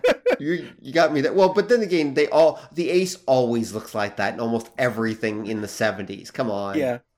And Well, yeah, that's because Leiji Matsumoto was the only one doing work then. Well, that's pretty much it. He was. The man draws three faces. Yeah. And for Woman, man, potato. That's true. that is true. That's completely true. Because for Hokuto no Ken, there is kind of an explanation where all the giant guys came from. Which And- is It I skipped through that part because I probably thought it was stupid. oh, it's it's not in the comic, it's not in the animated one. It's in the live action movie they did back in the eighties. Oh, hang on, let me just flip this table because you brought up the live action Fist of the North Star movie. Damn it. If if ever there was material for Mystery Science Theater, that was it. And then they said it was because it was a pre-war drug that they were experimenting with to make like super soldiers. It made them grow really big. And at one part, the hero gets punched to America. We think, and it's it's it's not a good movie, but that's where the explanation is hidden. Hmm. Actually that's that's not a bad one. The idea that you know they they had this global war and they were using super soldiers, and these are the super soldiers that were left over. So that's why they're all big and muscular and look like steroid queens because mm-hmm. they basically were. Yeah. That that makes a modicum of sense, I guess. And that's In the in the context that Hokuto no Ken doesn't make a goddamn bit of sense. yeah, No, Sure, why not? but it's it's got a guy who pokes you and then he explodes. So that's all you need. true. and that's Yeah. awesome. Hey, so this is really tangential, but this is some this is a problem I've run into fairly recently. Uh, with the Netflix version of Blame that came out. I don't know if that came out up there.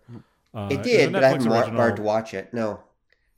Uh, so Hokuto no Ken, Blame, and a whole and uh, the Godzilla anime that came out recently Yeah. has problems, and that problem is that I don't care about these characters because they're doomed.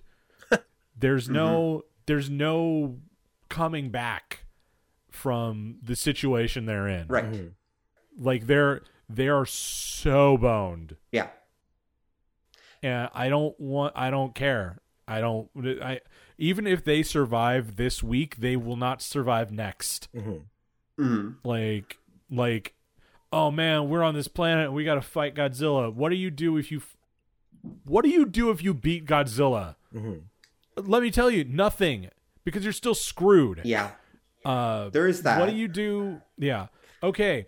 So Ken Kenshiro beats Raoh. What happens to the world after that? Functionally nothing. Mm-hmm. Uh, Killy goes and blows up a bunch of robots. And you know what happens to that tiny group of survivors he's found? They all die because that's not a breeding population. Right. fair fair Fuck, point. what- okay, cool. Well, I'll just watch something else that won't make me feel like shit. Oh, but when there's life, there's hope. No, there's not. I I That's functionally untrue. I think that ties in with that idea though that you're getting like third generation stuff that the Hmm. originals did kind of deal with that, but nobody noticed because one of the running things in say Hokuto no Ken, Yeah. it was that idea of hope that you did see they had a society, but it was these big giant muscle like monsters that were running it and taking advantage of people. Mhm. And the underlying idea was that when Kenshiro would come in and make them explode, that there was always somebody else in the village that that had a dream. That was one of the running things. Hmm. yeah. And that person, that dream would would then presumably when Kenshiro left, would be what re-energized the town, what gave them a new direction. When Mhm. you get to eat yeah, that's great, but at the same point, they're like, "Oh man, we don't have any water." Yeah, well there's Oh, yeah, and that but that would be the thing that they would have a subsistence level of like food and water. That was like especially Hokuto no Ken, that was one of the running themes. Yeah. And it would be once you got rid of this big giant guy that was eating all the food, there'd be a little more for everybody they could build up, et cetera, et cetera, et cetera. yeah, except that without water, you can't have agriculture and you know make more food. Yeah, well they're they're You're still fucked. yeah, but presumably there it's it's it's somewhere like you'd see that have the stockades of it, like, and that would be one of the things that the big guys would be hoarding. Hmm. Um, but what you'd get with Yeah. It, oh sorry oh, I was just gonna say, yeah, it's like again, that's just like this the kind of storytelling that is there because the alternative is awful. Hmm. um, because you can't have a story.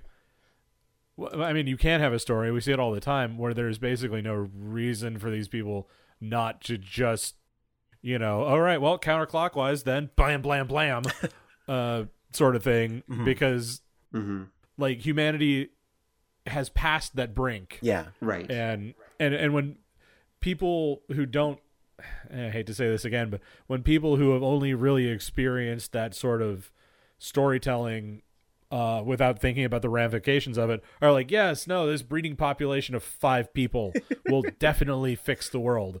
It's like, "Ah, ah, ah, e- oh, you have one woman between you guys. Uh, that was a like that that that's the sort of thing that just makes me it just makes me go Yeah, but you're putting too much logic into it.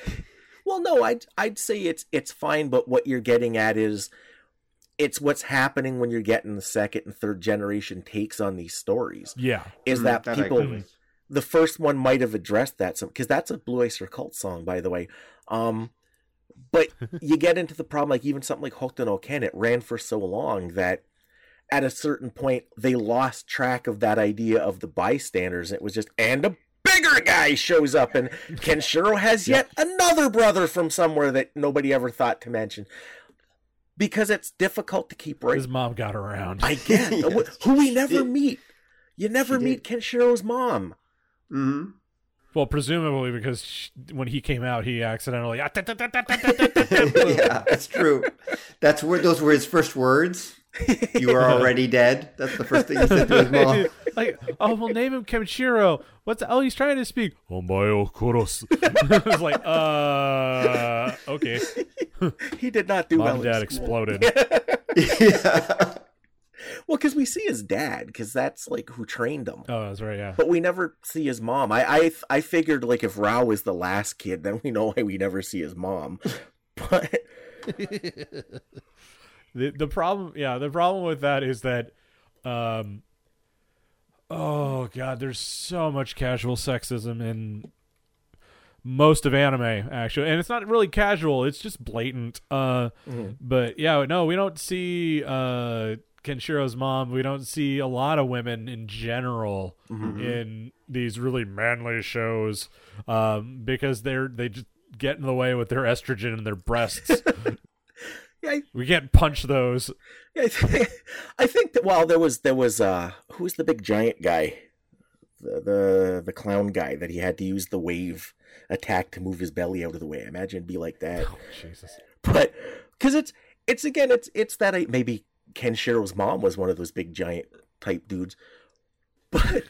But I think again too when you talk about when you're talking about like 80 stuff especially, Yeah. um, I'm reminded of a uh, a quote from uh, the movie Metal Headbanger's Journey, where they're talking to uh, a sociologist and she's discussing like gender in Mhm. heavy metal, and I think it applies to like the '80s shonen stuff. It's Mhm. not that it was Right. necessarily sexist or that it intentionally excluded females. It was just it was so focused on the manly that females were just kind of not a consideration at all. Well, I mean, even then, that's like, I mean, like, it's not in, like, well, we didn't mean to be sexist. Yeah, but you were anyway. Well, ho- hold on, Uh, hold on, hold on a learned a sec here. Are you saying that just because we do something that's all men, it's automatically sexist? I'm saying that it doesn't really matter what your intent is if your impact is that. Um, and this is something that comes up in a lot of sociology stuff in general. Mm-hmm. uh, is that sure your intent when you dropped the N word in front of your black friends was not to offend, Mm-hmm. or when you called your gay friend a I'm not going to say it. Right, yeah, you know what I mean. that, yeah. You know exactly. I'm not going to say it, but you know what I'm getting at. Yeah. When you s- said that, you're trying to be, if you are not a part of that culture, then trying to insinuate yourself in and use the lingo of that culture is offensive no matter what you do. Even if you don't intend for it to be, it doesn't matter because the impact was that you did the you did a great social faux pas there Mm-hmm. because you're not a part of this this group, you know. Mhm. Uh, and that that's like, and I mean that's a that's a huge like oh my god thing, but you can extrapolate that down also into smaller thing like the way that Domon treats Rain and the way that Domon treats Allenby Mm-hmm. is it's not particularly sexist, but they are secondary considerations until they are love interests.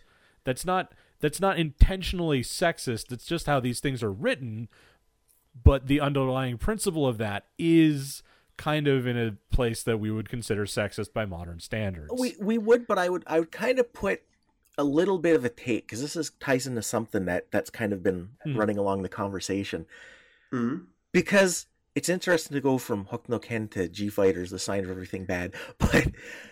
When you look at it, the idea, and this goes with what I was saying, I don't think something like G Fighter was intentionally sexist because oh no. Rain was just kind of like she's the the female love interest, and that's kind of because every show had one, and that's kind of what she does. Allenby's a little different because she's basically one of the guys, and I think that's why she actually gets like more screen time than than Rain, and she's She certainly gets more time in a Gundam than Rain. yeah, and and that's the thing because I think it's that idea that Mm. it's not exactly sexism because it's not that Rain is a female that makes her kind of a lesser consideration. It's that she's not a massive macho mecha pilot, and that's why when Allenby comes into it, she's more of even though she's a female character, she's one of the massive macho mecha pilots, and that makes her part of the in crowd, and that's why she gets such screen time and better treatment in general than than hmm. because. R- Rain is kind of up until again till she gets the the remnants of the Shining Gundam. She's Yeah. barely part of the story. She's kind of more like a plot device. But then when she gets the giant robot, all of a sudden she's part And of the she's story. still a plot device that just happens to be in a robot. yeah, but she gets more time. She gets to like actually do yeah, things. She, she gets she gets to do things. Yeah. and it's just like, well, okay, Because that's I guess. uh, and it and again, we're critiquing stuff from a culture that is not our own. well, and something that's like that is years about old. 20 years behind us in social development as far as those fronts. Yeah, and that's and that's where I say I think because one of the things that I think this kind of we've been dancing around too. Yeah. The one thing about your assessment of G Fighter that I'd kind of disagree with is I don't think the racism in it is exactly racism. I mean, I think I made a pretty good argument as to why it's racism, but not not okay. So there are two kinds of, I mean, I said as much casual racism Mhm. or like sub subsurface racism, like the when you saw the when you saw the character from Neo Kenya, Uh-huh. did we see that character? Did we see him at all? I mean, he didn't look like. Oh God! So speaking of racist caricatures, I was watching Lupin the Third and the Legend of the Golden Babylon Uh huh. part of which takes place in New York City, Mm-hmm. and there are a lot of black characters in it, and you know they're black because they look like Sambo. Yeah. Ooh, That's yeah. not okay. No. like that's not that wasn't okay in the 50s. That wasn't okay. I mean, it was never okay, but like for that, I mean, that's a mainstream movie. Yeah. Um, but you know, it's not. It's not that they went out and they were like, "Let's be as racist as possible." It's they went out and said, "Let's do." Let us, in our strange Japanese understanding of other cultures, do this thing that is questionable even by 1994 1993 standards. Uh and let's just kind of go let's just go to town and uh hey what do we know what do we know about mexicans? Well we, they they like cactuses and tequila. Do they really though? Eh, it'll do. Right. uh you know that that sort of thing. It's- But- it's it's it's it's racism by omission of things that would lend itself to and it, like i said it's essentialism. It kind yeah I'm, i think that's closer because i think it bumps into a weird sci-fiism. Yeah. Um that what ends up happening because you'll see a lot of science fiction stories where say like humanity's gone to the stars we have colonies everywhere. And they'll go to like the colony of new texas where everybody wears a 10 gallon hat and talks like hi to partner heh heh and rides robot horses and stuff. Yeah thank you star trek. Yeah. Mm. And people will poo poo that, but I think there's a bit of a catch because uh, when you look at G Fighter, the Mhm. colonies are very Disneyland nations, and they Mhm. make a point of kind of showing the people who are left on Earth are all pretty more like well grounded.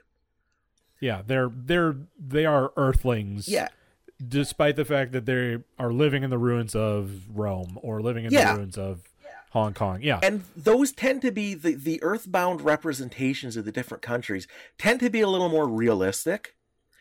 when Mhm. you get to the colonies you get these weird disneyland versions of them where it's it's like you said essentialist is probably the polite way of putting it right but what would happen remember in the story of, of g gundam basically the 1% left earth when it became inha- Mhm. uninhabitable and they realigned themselves into like the same nations out in space right and i'm i would say that you're getting the same thing you get in the old like star trekky neo texas space colony planet thing that Yeah. what you would have when people relocate like that is they're going to hang on to a sense of normality and especially if whatever group they see themselves as i would think it's at least possible psychologically i bet even likely they're going to start moving into what they think that group is and it's going to be an idealized version.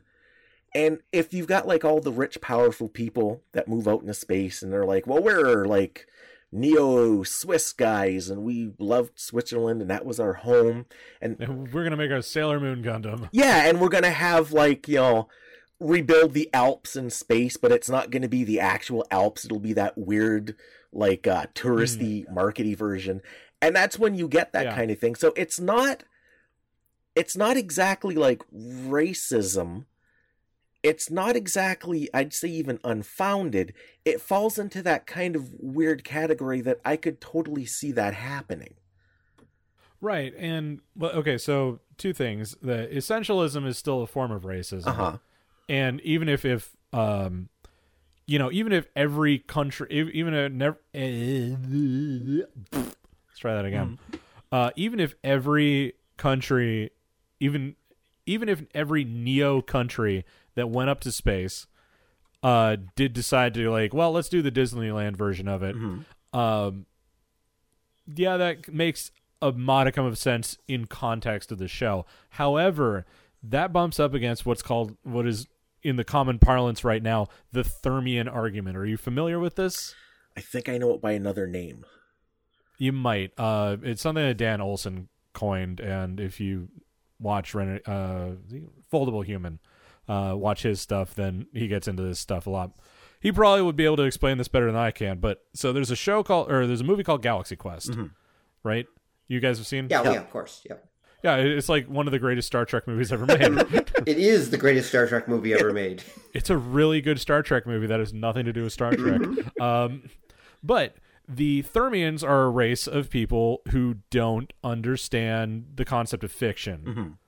And so everything that they see on television that was beamed to them because that's how radio waves work, I think. Uh, they were just like, man, Gilligan's Island is a tragic tale. I hope they got off the island at some point. like, and so they created the the Galaxy Quest spaceship with no understanding of like why the f- why why is there a flamethrower hallway in the middle of the ship that is between two essential systems? They're like well that's that's how it, that's how it's designed because that's how it was designed. And the thermian argument is basically that any in-universe explanation is uh, functionally mute or functionally moot because somebody in our world right now still designed it that way. Right. so it's like yeah there's an in-universe explanation for why uh quiet from metal gear solid runs around with their tits hanging out Mhm. the reason that she's designed like that is because hideo kojima likes boobies Mhm.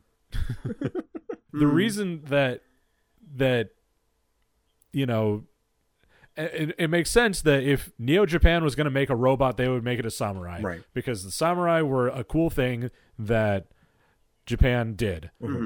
It makes sense that it doesn't make sense that a Neo Mexico would make a tequila Gundam shaped like a cactus when they have all these perfectly good Aztecs and Incas to draw from.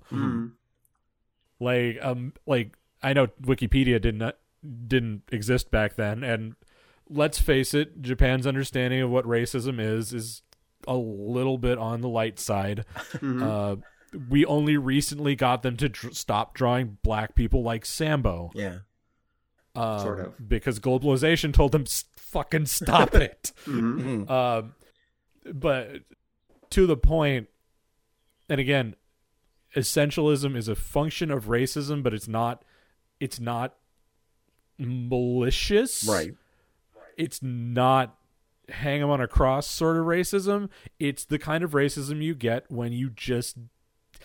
I hate to say don't know any better because that sounds really patronizing, but when you don't do the diligence and when you're just concerned with making some an X of the week Right. for your characters to come up against and that's when it that's when it's a problem.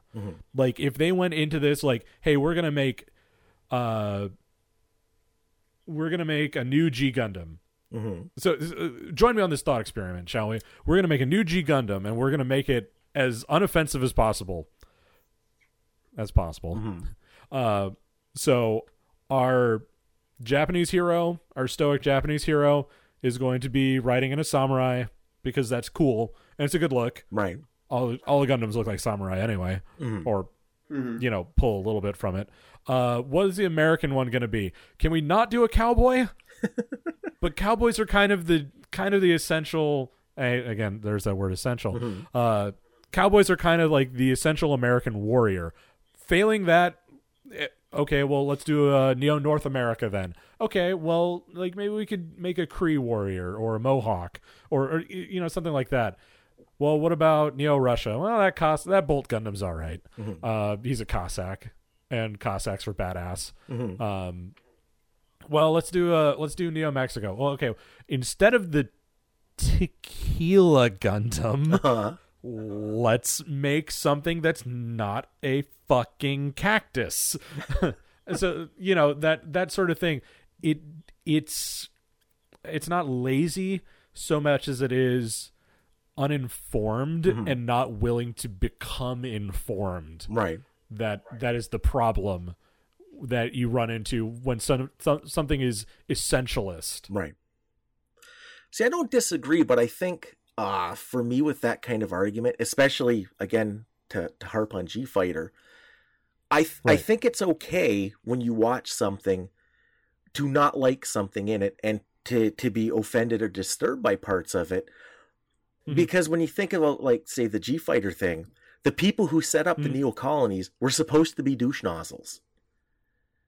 Like they made that very Sure. and that and that's why I say when they did these like really really stereotypical takes on like each of the nations I could kind of I wouldn't say look away like some some of it I I didn't find really disturbing some of it I thought was oh my god really you did that Yeah, the windmill Gundam came to mind. yeah that was like you couldn't think of nothing else Well, okay ho- well, hold on a sec. I, if I may What? interrupt or something, you're you guys are also forgetting one other minor detail. This is not the first Gundam fight, okay? right Which means Yeah. they've been having to crank out a Dutch Gundam and try different variants of the Dutch Gundam for what forty years or something like that. What what number of Yeah, fight is? thirteen Gundam fights every four years was it? Yeah, something like that. Yeah. that. Every couple, every couple of years, they got to crank out a new one. exactly. Now, so they've that doesn't gone through all the have different to make- variations. What we're looking at is when they're scraping the bottom of the barrel. Well, they they they've hit rock bottom apparently. Oh, that's not a surprise. Have you Uh, seen TV recently? Oh, that's true. But Sorry. like even like I guess here's the problem though. Like yeah, no, they're all shitty rich kids floating up in space, but there's got to be a fucking good designer up there. One of them. there's got like that argument holds water to an extent, but even even the most shitheaded like you're telling me that the Zebra Gundam looks like it does, even though Neo Kenya and God, I mean that that I mean that's a whole kettle of fish right there. right But Neo Kenya has no business looking like a Zulu warrior Mhm. Unless it's all of Neo Africa up there, in which case it you know the- entire continent of Africa is up there Mhm. as Neo Kenya. We, even then, that's that's fucking weird. We we should have talks. well, hold on a sec there. Let's let's take a step back though. Okay, was it okay when some, when in Black Panther they did the exact same thing and everyone thought it was the greatest thing ever? Like Yes, because that's that's fusion. That is okay. So now you have to look at who's doing it in general. Oh, okay. Suddenly, suddenly, a bunch in- of American black people who have never set foot in Africa and are as American as you are are suddenly able to talk about Africans, and that's okay. Well, yes, because they got input from Africans and did the research and did the diligence to create a new Afrofuturism, which is the official name for it. I know, I know about Um, Afrofuturism, and yes, Yeah, I know, and I'm just- they- I'm I, no, that no, out you're for funny. I know. audience. Um, and but, but so what? The Japanese, we for all we know, they spent time poring over books on Africa before they came up with the okay Zebra Gundam or whatever, the Zulu Gundam. I mean, The Z- the zebra Gundam that looks like a Zulu warrior. Mm-hmm. yeah, the zebra. Yeah, okay. I always get that mixed up. near the other yeah, two. whatever. The point. The point is, you're still basically taking aspects of some other culture, and you're going, okay, Mm-hmm. what would uh, you know, something that these people from this culture might think is cool look like, and that's what they've done, and they put it together. I'm not necessarily Mm-hmm. defending it, but I'm saying that we do it all the time. Uh, it all it happens all the time. Is that right or wrong? Okay, that's a different argument as well. Yeah, that, well, That- yeah, and I would argue that no, it's not.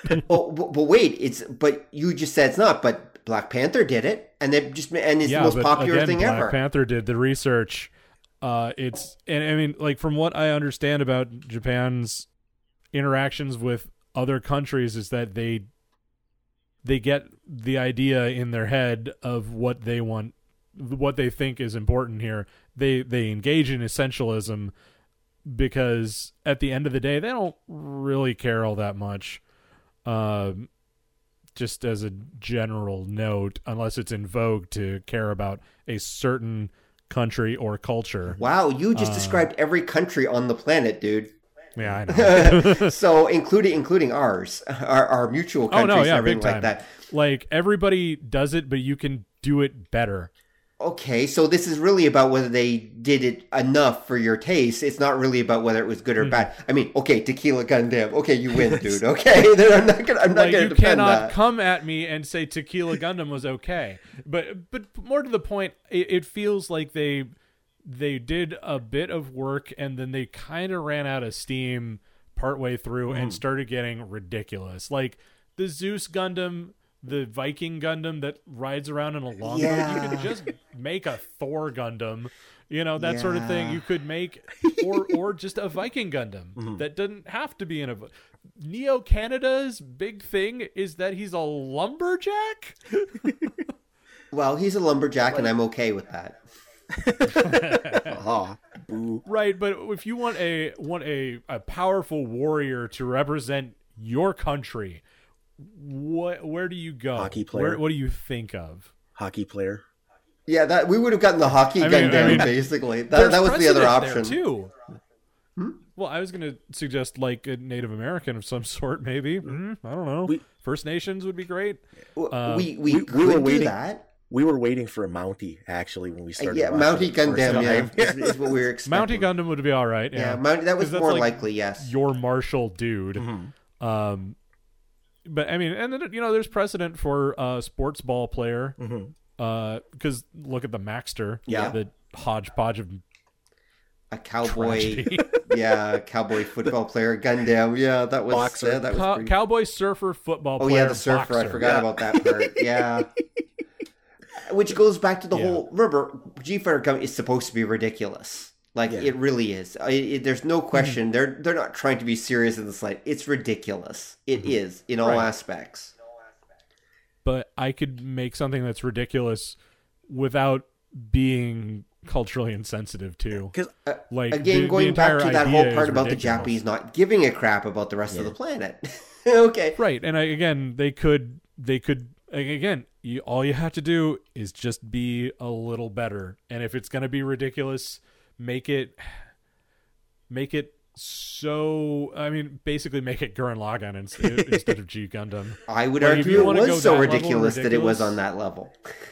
Yeah, like you need to you need to up the ridiculousness to a point where nobody like it takes such refuge in audacity that you can't reproach it because it's just silly. Mm-hmm. I again would say G Gundam was pretty heavy on the silly.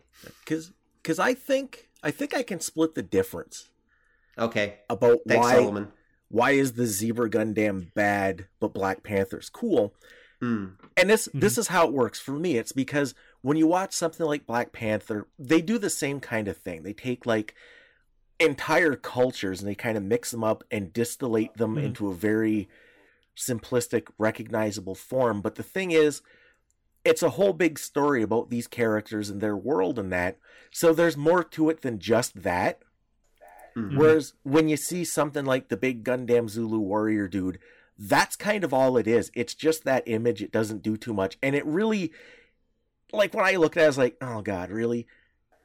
Yeah. And now the thing is, I think it would have been possible that you could have fleshed that out and we could have gotten this whole big deep backstory and stuff and Hmm. it would have it would have made sense but they kind of didn't and that's why like i wouldn't necessarily call it flat out like offensive but again it is kind of cringeworthy and i think that's the Mm, diff yeah. because we don't get that thing that fleshes out it's literally just a simplistic hodgepodge of of a bunch of different different different like locations in in one embodiment whereas again yeah like if you do a whole movie about that you can get more into it.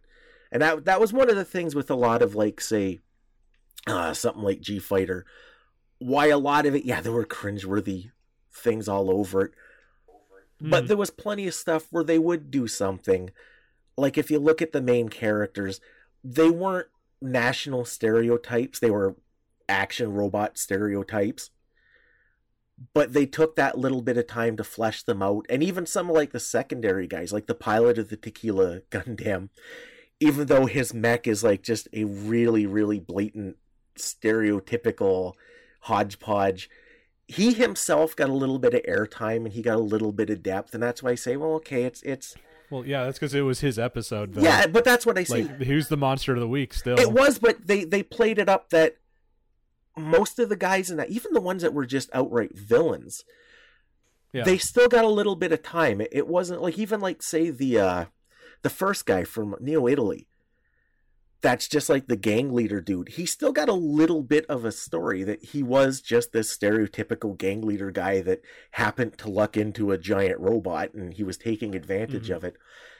And that's where I say like it doesn't have to be depth, but they give you just enough that you can hang the idea on and go, yeah, okay, cool. That's why that happened. That's who this guy is, and that's why he does this. And like I said, I'm I'm, I'm fine with that. It it's not as good as some other things. It's definitely not as good as like the original like Gundam, which is one of my all time favorite shows. Hmm. But it's entertaining, and I can kind of, you know, choke back the the bad parts for the sake of the stuff that made me laugh or that I thought was kind of amusing. It's yeah, for me it's always it's always vote with your airtime or yeah, vote with your wallet, vote with your watching time. Yeah, Fair enough. And like I could, you know, I could watch something else. true. And so I do. Absolutely fair on both sides. Okay. So actually, let's move on since we don't want to run out of time. And there's one big, more big thing we need to get to, which is okay. Yeah. So why haven't giant robot mecha anime cartoons? Why have they never truly taken off in North America?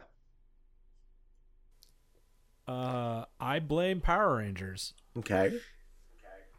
and uh and i mean i'm speaking from the 90s generation onward it's that um between transformers which is a big mashup of all that all that you know was it diet diaclones and Mm-hmm. whatever Microman. uh, yeah.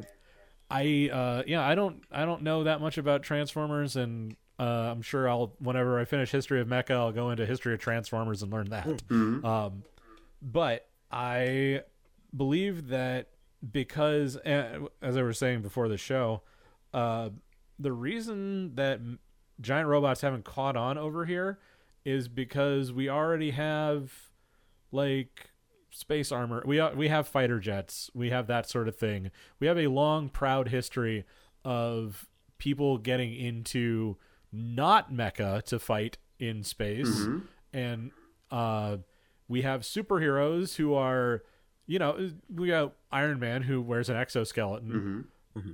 and that's about it. Uh, and then we have BattleTech, which is extremely niche and very cool. Mm-hmm. Uh, but other than that, the premier, the two premier pieces of American, big air quotes here, uh, American giant robot tech or shows are Voltron, which is Mm-hmm. Which is not I mean, American. which, Mhm. which is which to this day, however, has not gotten a Japanese release in its own uh, original state, Hmm. uh, a DVD release in its original state, Mm-hmm. because they don't give a fuck about it over here or over there. We love it over here Mhm. because we, you know, picked it apart and we put it back together as its own thing, True. And uh, then we commissioned like twenty new episodes of that show. Mm-hmm. All of which look like crap. Pretty much. because they did it, you know, on a shoestring budget. Mm-hmm. Uh, and Power Rangers, which is also something that was pulled over from another, uh, from from Japan and turned into something different. We don't. We uh, as Americans who have the greatest quote unquote military on the face of the earth, and I'm saying I'm speaking as a United States citizen, not as a Canadian. Uh, uh, but we don't need giant robots because we're already the best at crushing people under our boot heels. Uh, GI Joe could easily have been a mecha show Mm-hmm. if we'd have bothered, but buy all our playsets and toys. Uh, put put GI Joe in a helicopter. That's more important. That's more interesting. Iron Man uh, saves the world every you know every two weeks in his comic book, and he wears an exoskeleton that is not much bigger than a man. Uh, Spider Man saves New York every week, and he just runs around in his underoos. Um, our heroes don't our our heroes don't need outside help for the most part. What makes them special is their intrinsic powers or the thing that they created themselves. Uh, which is, I mean, that probably has a lot to say about, you know, the American psyche. Uh, but the reason that robots never caught on, I think, why do we need them? we have we, why why do we need a giant robot when I've got Batman and Superman?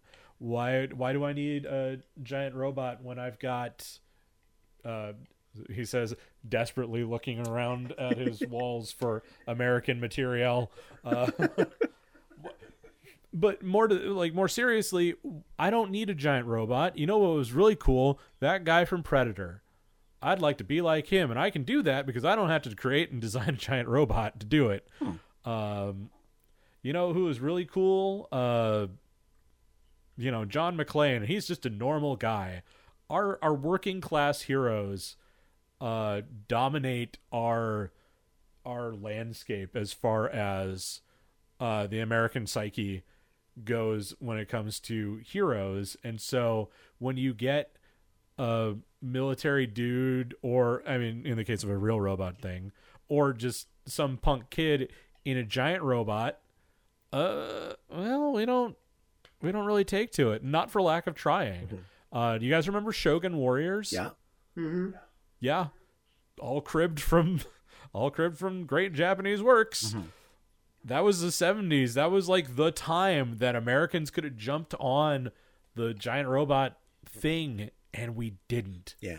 because we had Flash Gordon and we had Buck Rogers and we didn't need a giant robot. Sure, maybe we needed a rocket ship, maybe we needed an X-wing. Maybe we needed the Enterprise itself, but we didn't need no stinking robots.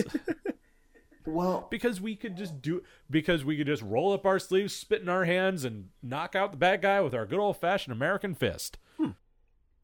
I, I can see your perspective. I can definitely see that. As as someone who was there, I can tell you that's not exactly true. As for what for what happened, That's fair. what, what what happened? Again, I was very young, but I do kind of remember Uh-huh. this. Um, again, this, you're right about Star Wars. Everything you said is pretty much correct, except for one minor detail, which is it was simply cheaper to import Japanese stuff than it was for Americans That's to make their own. And that's really what it came down to. The toys were Japanese imports. I mean, they could get them super cheap from Japan. Why bother to make their own?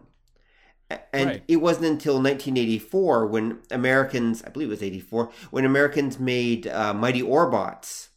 That was basically. yeah, even that was a Japanese uh, joint production, wasn't it? It was, but it was still written by Americans. It was still actually planned and written by Americans. They basically just had their Japanese partners animate it and do- do a few designs.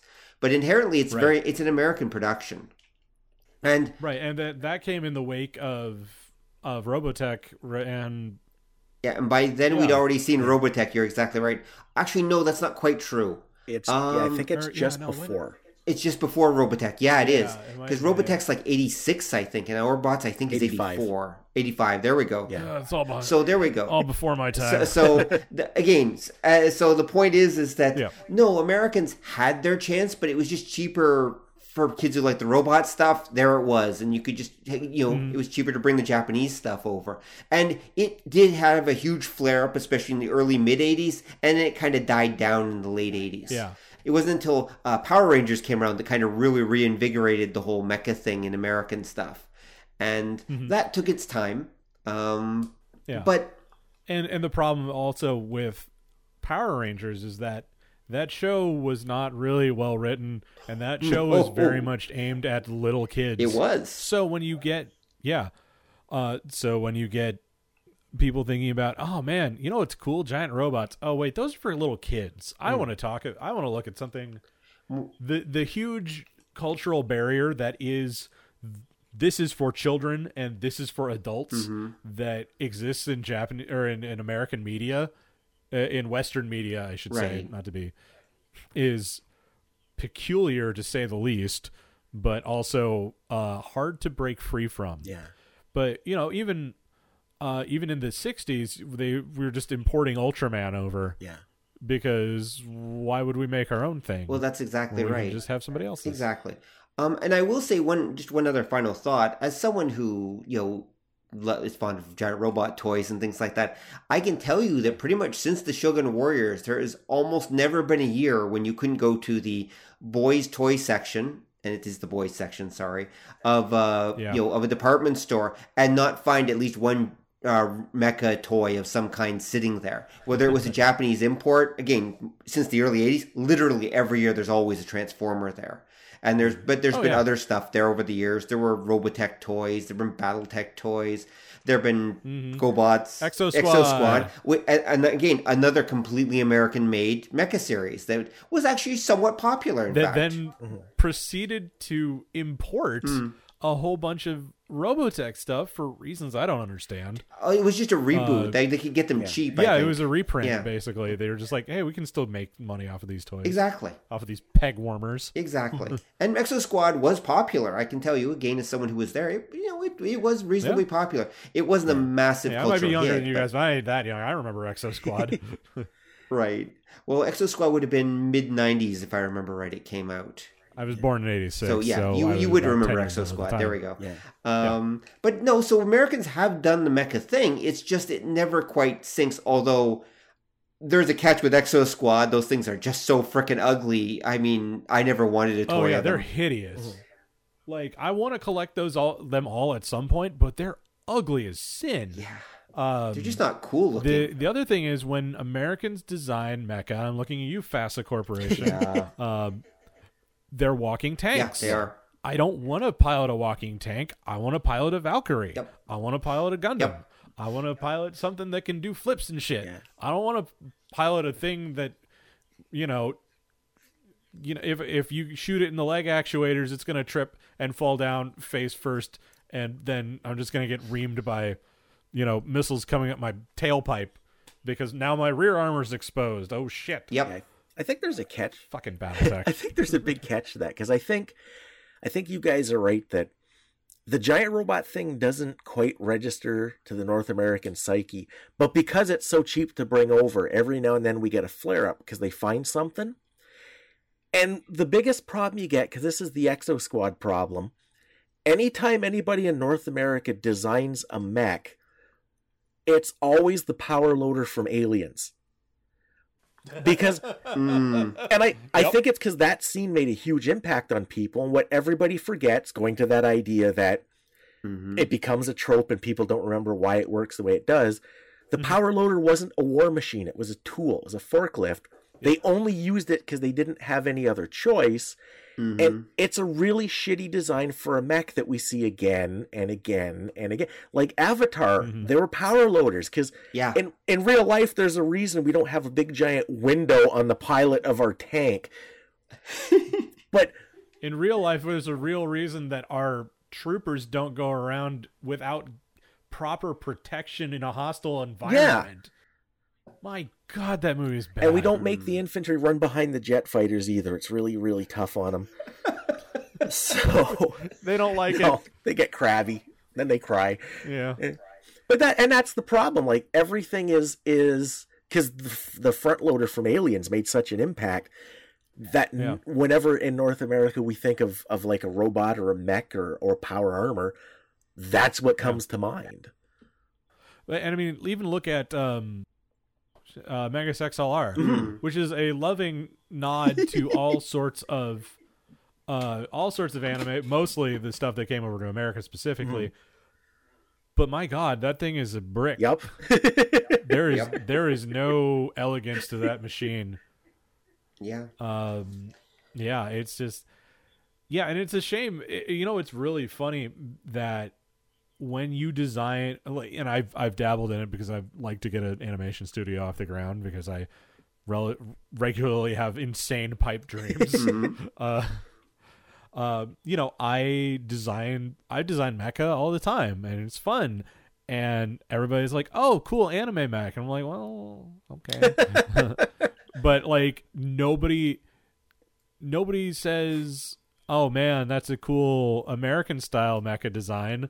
I can clearly see the the Western influence on it because there is none. uh, but when they think of an American mech, they think Robot Jox Yeah. if they're old enough, or they think Pacific Rim if they're me.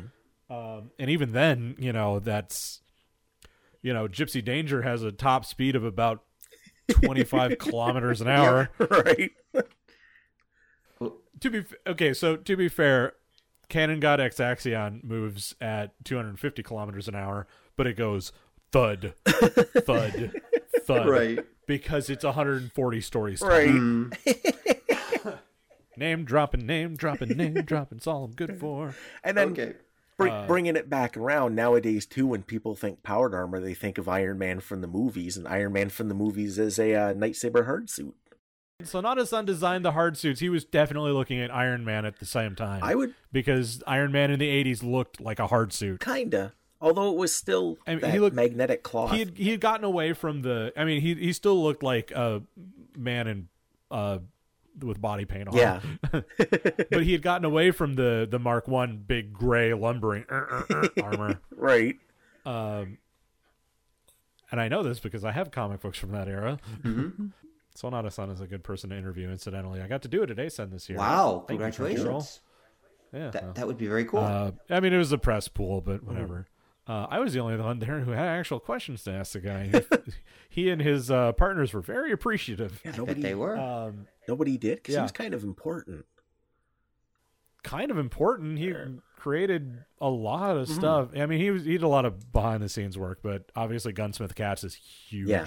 Still, Yeah. Really? Gunsmith Cats is actually still huge? Gunsmith Cats was one of those things that just kind of was a blip during the 90s. well, I mean, it was it was huge, and people remember it fondly. I should Well, say. yeah, I was going to say he doesn't he hasn't really done anything significant since about 2000. Oh, Cannon God Exaxxion was the last thing he really did, Oh. and then he was, that's true. and then he did more Gunsmith Cats, I think. Yeah.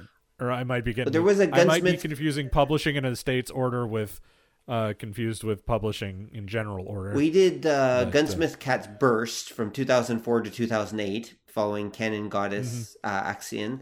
X- Uh, Yeah. Exaxxion, whatever. And then he also did Yeah. something called Bullet the Wizard from 2010 to 2013. Mm. I'm just looking at his uh, publishing record, and then since then he's done pretty much nothing, nothing of nothing listed anyway. well, I mean, he's working on Bean Bandit right now. oh, he's working on okay. new Bean Bandit thing. Okay, sure. Well, yeah, he had a big Kickstarter and everything. That was why they brought him to. Uh, that was why they even brought him to ASEN this year Oh, okay. or last. Yeah, this year because he was like, "Hey, I have a Kickstarter up. I I think it's funded." Mm-hmm. And there, he's like, "Hey, I got this great animator, and I've got the guy who did um, uh, the music for Vampire Hunter D Bloodlust, Mm-hmm. and we're gonna make an anime." And I was just like, "More power to you! Can't wait till it comes out." Huh. Yeah. I had no idea, but I'm glad. No, I'm glad he's still in the game because yeah, he's like, got some good ideas and his stuff is fun. Oh, um, when people think power armor, they think Space Marines now. Yeah. Yeah, that's true. Um, Th- There's some of Yeah, that. Yeah, I mean- definitely. I'm looking at looking at all my Warhammer figures behind me. uh, sitting right next to all my Gunpla. Interestingly enough. Yeah, that's true. Yeah. Um, actually, there's something interesting. Did you like Gundam Build Fighters? Uh, I have a review of it up on my channel if you want to check it out. But the short version is yes. The short, ver- the slightly longer version is yes. okay, there we go. Um, yeah, um yeah no I, I i like build fighters i like build fighters try i like build divers well enough i haven't finished i didn't go back back to it because i can't do anime one week at a time i need to binge watch it or just I, I, done. I, yeah, I, I adored Build Fighters. I thought I enjoyed Try, but yeah, Build Divers, no, doesn't work for me. Um, Eh, yeah I- they they keep trying to advance the the tech without advancing really in character and like i'm with you to a point but you did real good you you, you spurred out of the chute and now you're just kind of kind of toddling yeah, yeah, and, and of oh. course the best part, and here's a total spoiler for everyone: is Build Fighters is in continuity with G Fight with Gundam G Fighter. Oh, right, because because Domon shows up at the end. Exactly. There we go. By, He's- it's- by the same token, that means that Build Fighters is also in canon with UC Gundam because all of the characters from UC Gundam show up in the first at the end of the first season at some point with no indication that they're cosplayers hmm. or just a happy accident. It's also in canon because that's just fucking Ramba Ral. well, there, there's that, but there, okay, there, there's that too. But the Domon Kasshu thing is definitely canon. The rest of it we can debate about, but no, that's definitely There's canon. nothing to debate. Lalah Sune is standing there next to Char Aznable. Well, okay, those are They're like, "Oh, man, cosplayers. no, go." come on, cosplayers. No, they're not. Cosplayers. they are nowhere He near act- anywhere that that should be a cosplay. Whereas the actual character goes to the goes back to the future to his master, and it's Domon Kasshu. Total spoiler, but whatever. anyway, so in so in the end, That is oh, I think we can all agree, G Fighter wins. Good night, folks. I'm just gonna sit here and seethe on that comment. Don, any final thoughts before we go? I don't know. I think we kind of kind of jumped around a lot, but hit a lot of like really really good points about uh, why mechs work and when they don't, and why they should and why they shouldn't. R- Um, well, mhm. there we go. I think it's funny that that Rob failed to mention possibly the greatest giant robot show ever that he tends to sneak Oh, in. boy. You mean um, um Captain Power and the Soldiers of the Future. ha ha ha. No, actually, he's t- he's talking about Sym-Bionic Titan. Actually, Oh. no, no, I wasn't. I was talking about Go Wapper, but Oh yeah. Go Whopper, really? he, Oh. just liked the name. Go Whopper, really? No, no, because I, I sneak in where yo, goddamn, go Wapper five. There we go. Yes, that's what he's expecting me to say. Yeah, Go Wop, go Wop, go Whopper. Go, Goddamn Go Wop, Whopper five. Whopper. Get out of here. exactly. That is that's true, Don. I forgot. What? No, it's not the best one ever, but it does have the best name. That's goddamn, true. go Wapper five. That's what the villains say every time. Get, get out of here with that. Next thing, I was gonna make a joke about Yattaman, but I actually like Yattaman, so never mind. Okay then. And any final thoughts, Prof, before we go? Go watch my shows. There we and go. Donate to my Patreon so I can start. Yeah. Okay. So So, where can they here's find the you? Shameless plug section. Uh, yeah. No. Uh, I am Professor Otaku on Twitter. Professor Otaku on Tumblr, on Patreon, also Professor Otaku. I would like to continue to do History of Mecha and uh, Gundam retrospective, but Patreon's down uh, lately, and I w- it wouldn't be fair for me to just start working on that again for the people who didn't donate to it because all the people that got me this far. So I'm kind of in a kind of in limbo there. Um, I just put a review out on Airgeist, which is not the PS1 game. uh, and you can find that on YouTube at Professor Otaku D2. I don't think there's a non. I don't think there's any profs out there that's not me, Right. but I, you know, I can't say for certain. Uh, and yeah, that's that's me on there. I have a Discord. It's all all this stuff is linked in the uh, descriptions for my videos. So come to my Discord and chat with other mecha nerds and and we will link to that know. Hmm. in our show notes as well for this episode for anyone who wants to come find it. rad. Yep. Okay. So thanks for coming on, Prof. We really appreciate you uh, spending some time with us and sharing your wisdom. Happy to be here. I'll be around if you need me in my little corner where we keep all the real robots away from super robots. Okay. Well, you can go play with your toys again now. Anyway. Yay! So thanks everyone for listening, and please tune in next time when we'll talk about something almost as cool as this. Okay, maybe even cooler. We'll see what happens. Later. Bye. later. Thanks for listening to the show. If you'd like to hear more or join the conversation, come visit us at obeythedna.com. You can also find us on iTunes or whatever fine podcast site forgot to lock their back door. So until next time, remember that to master the nerdly arts takes time, practice, and enough Coca Cola to drop a rhino. See ya!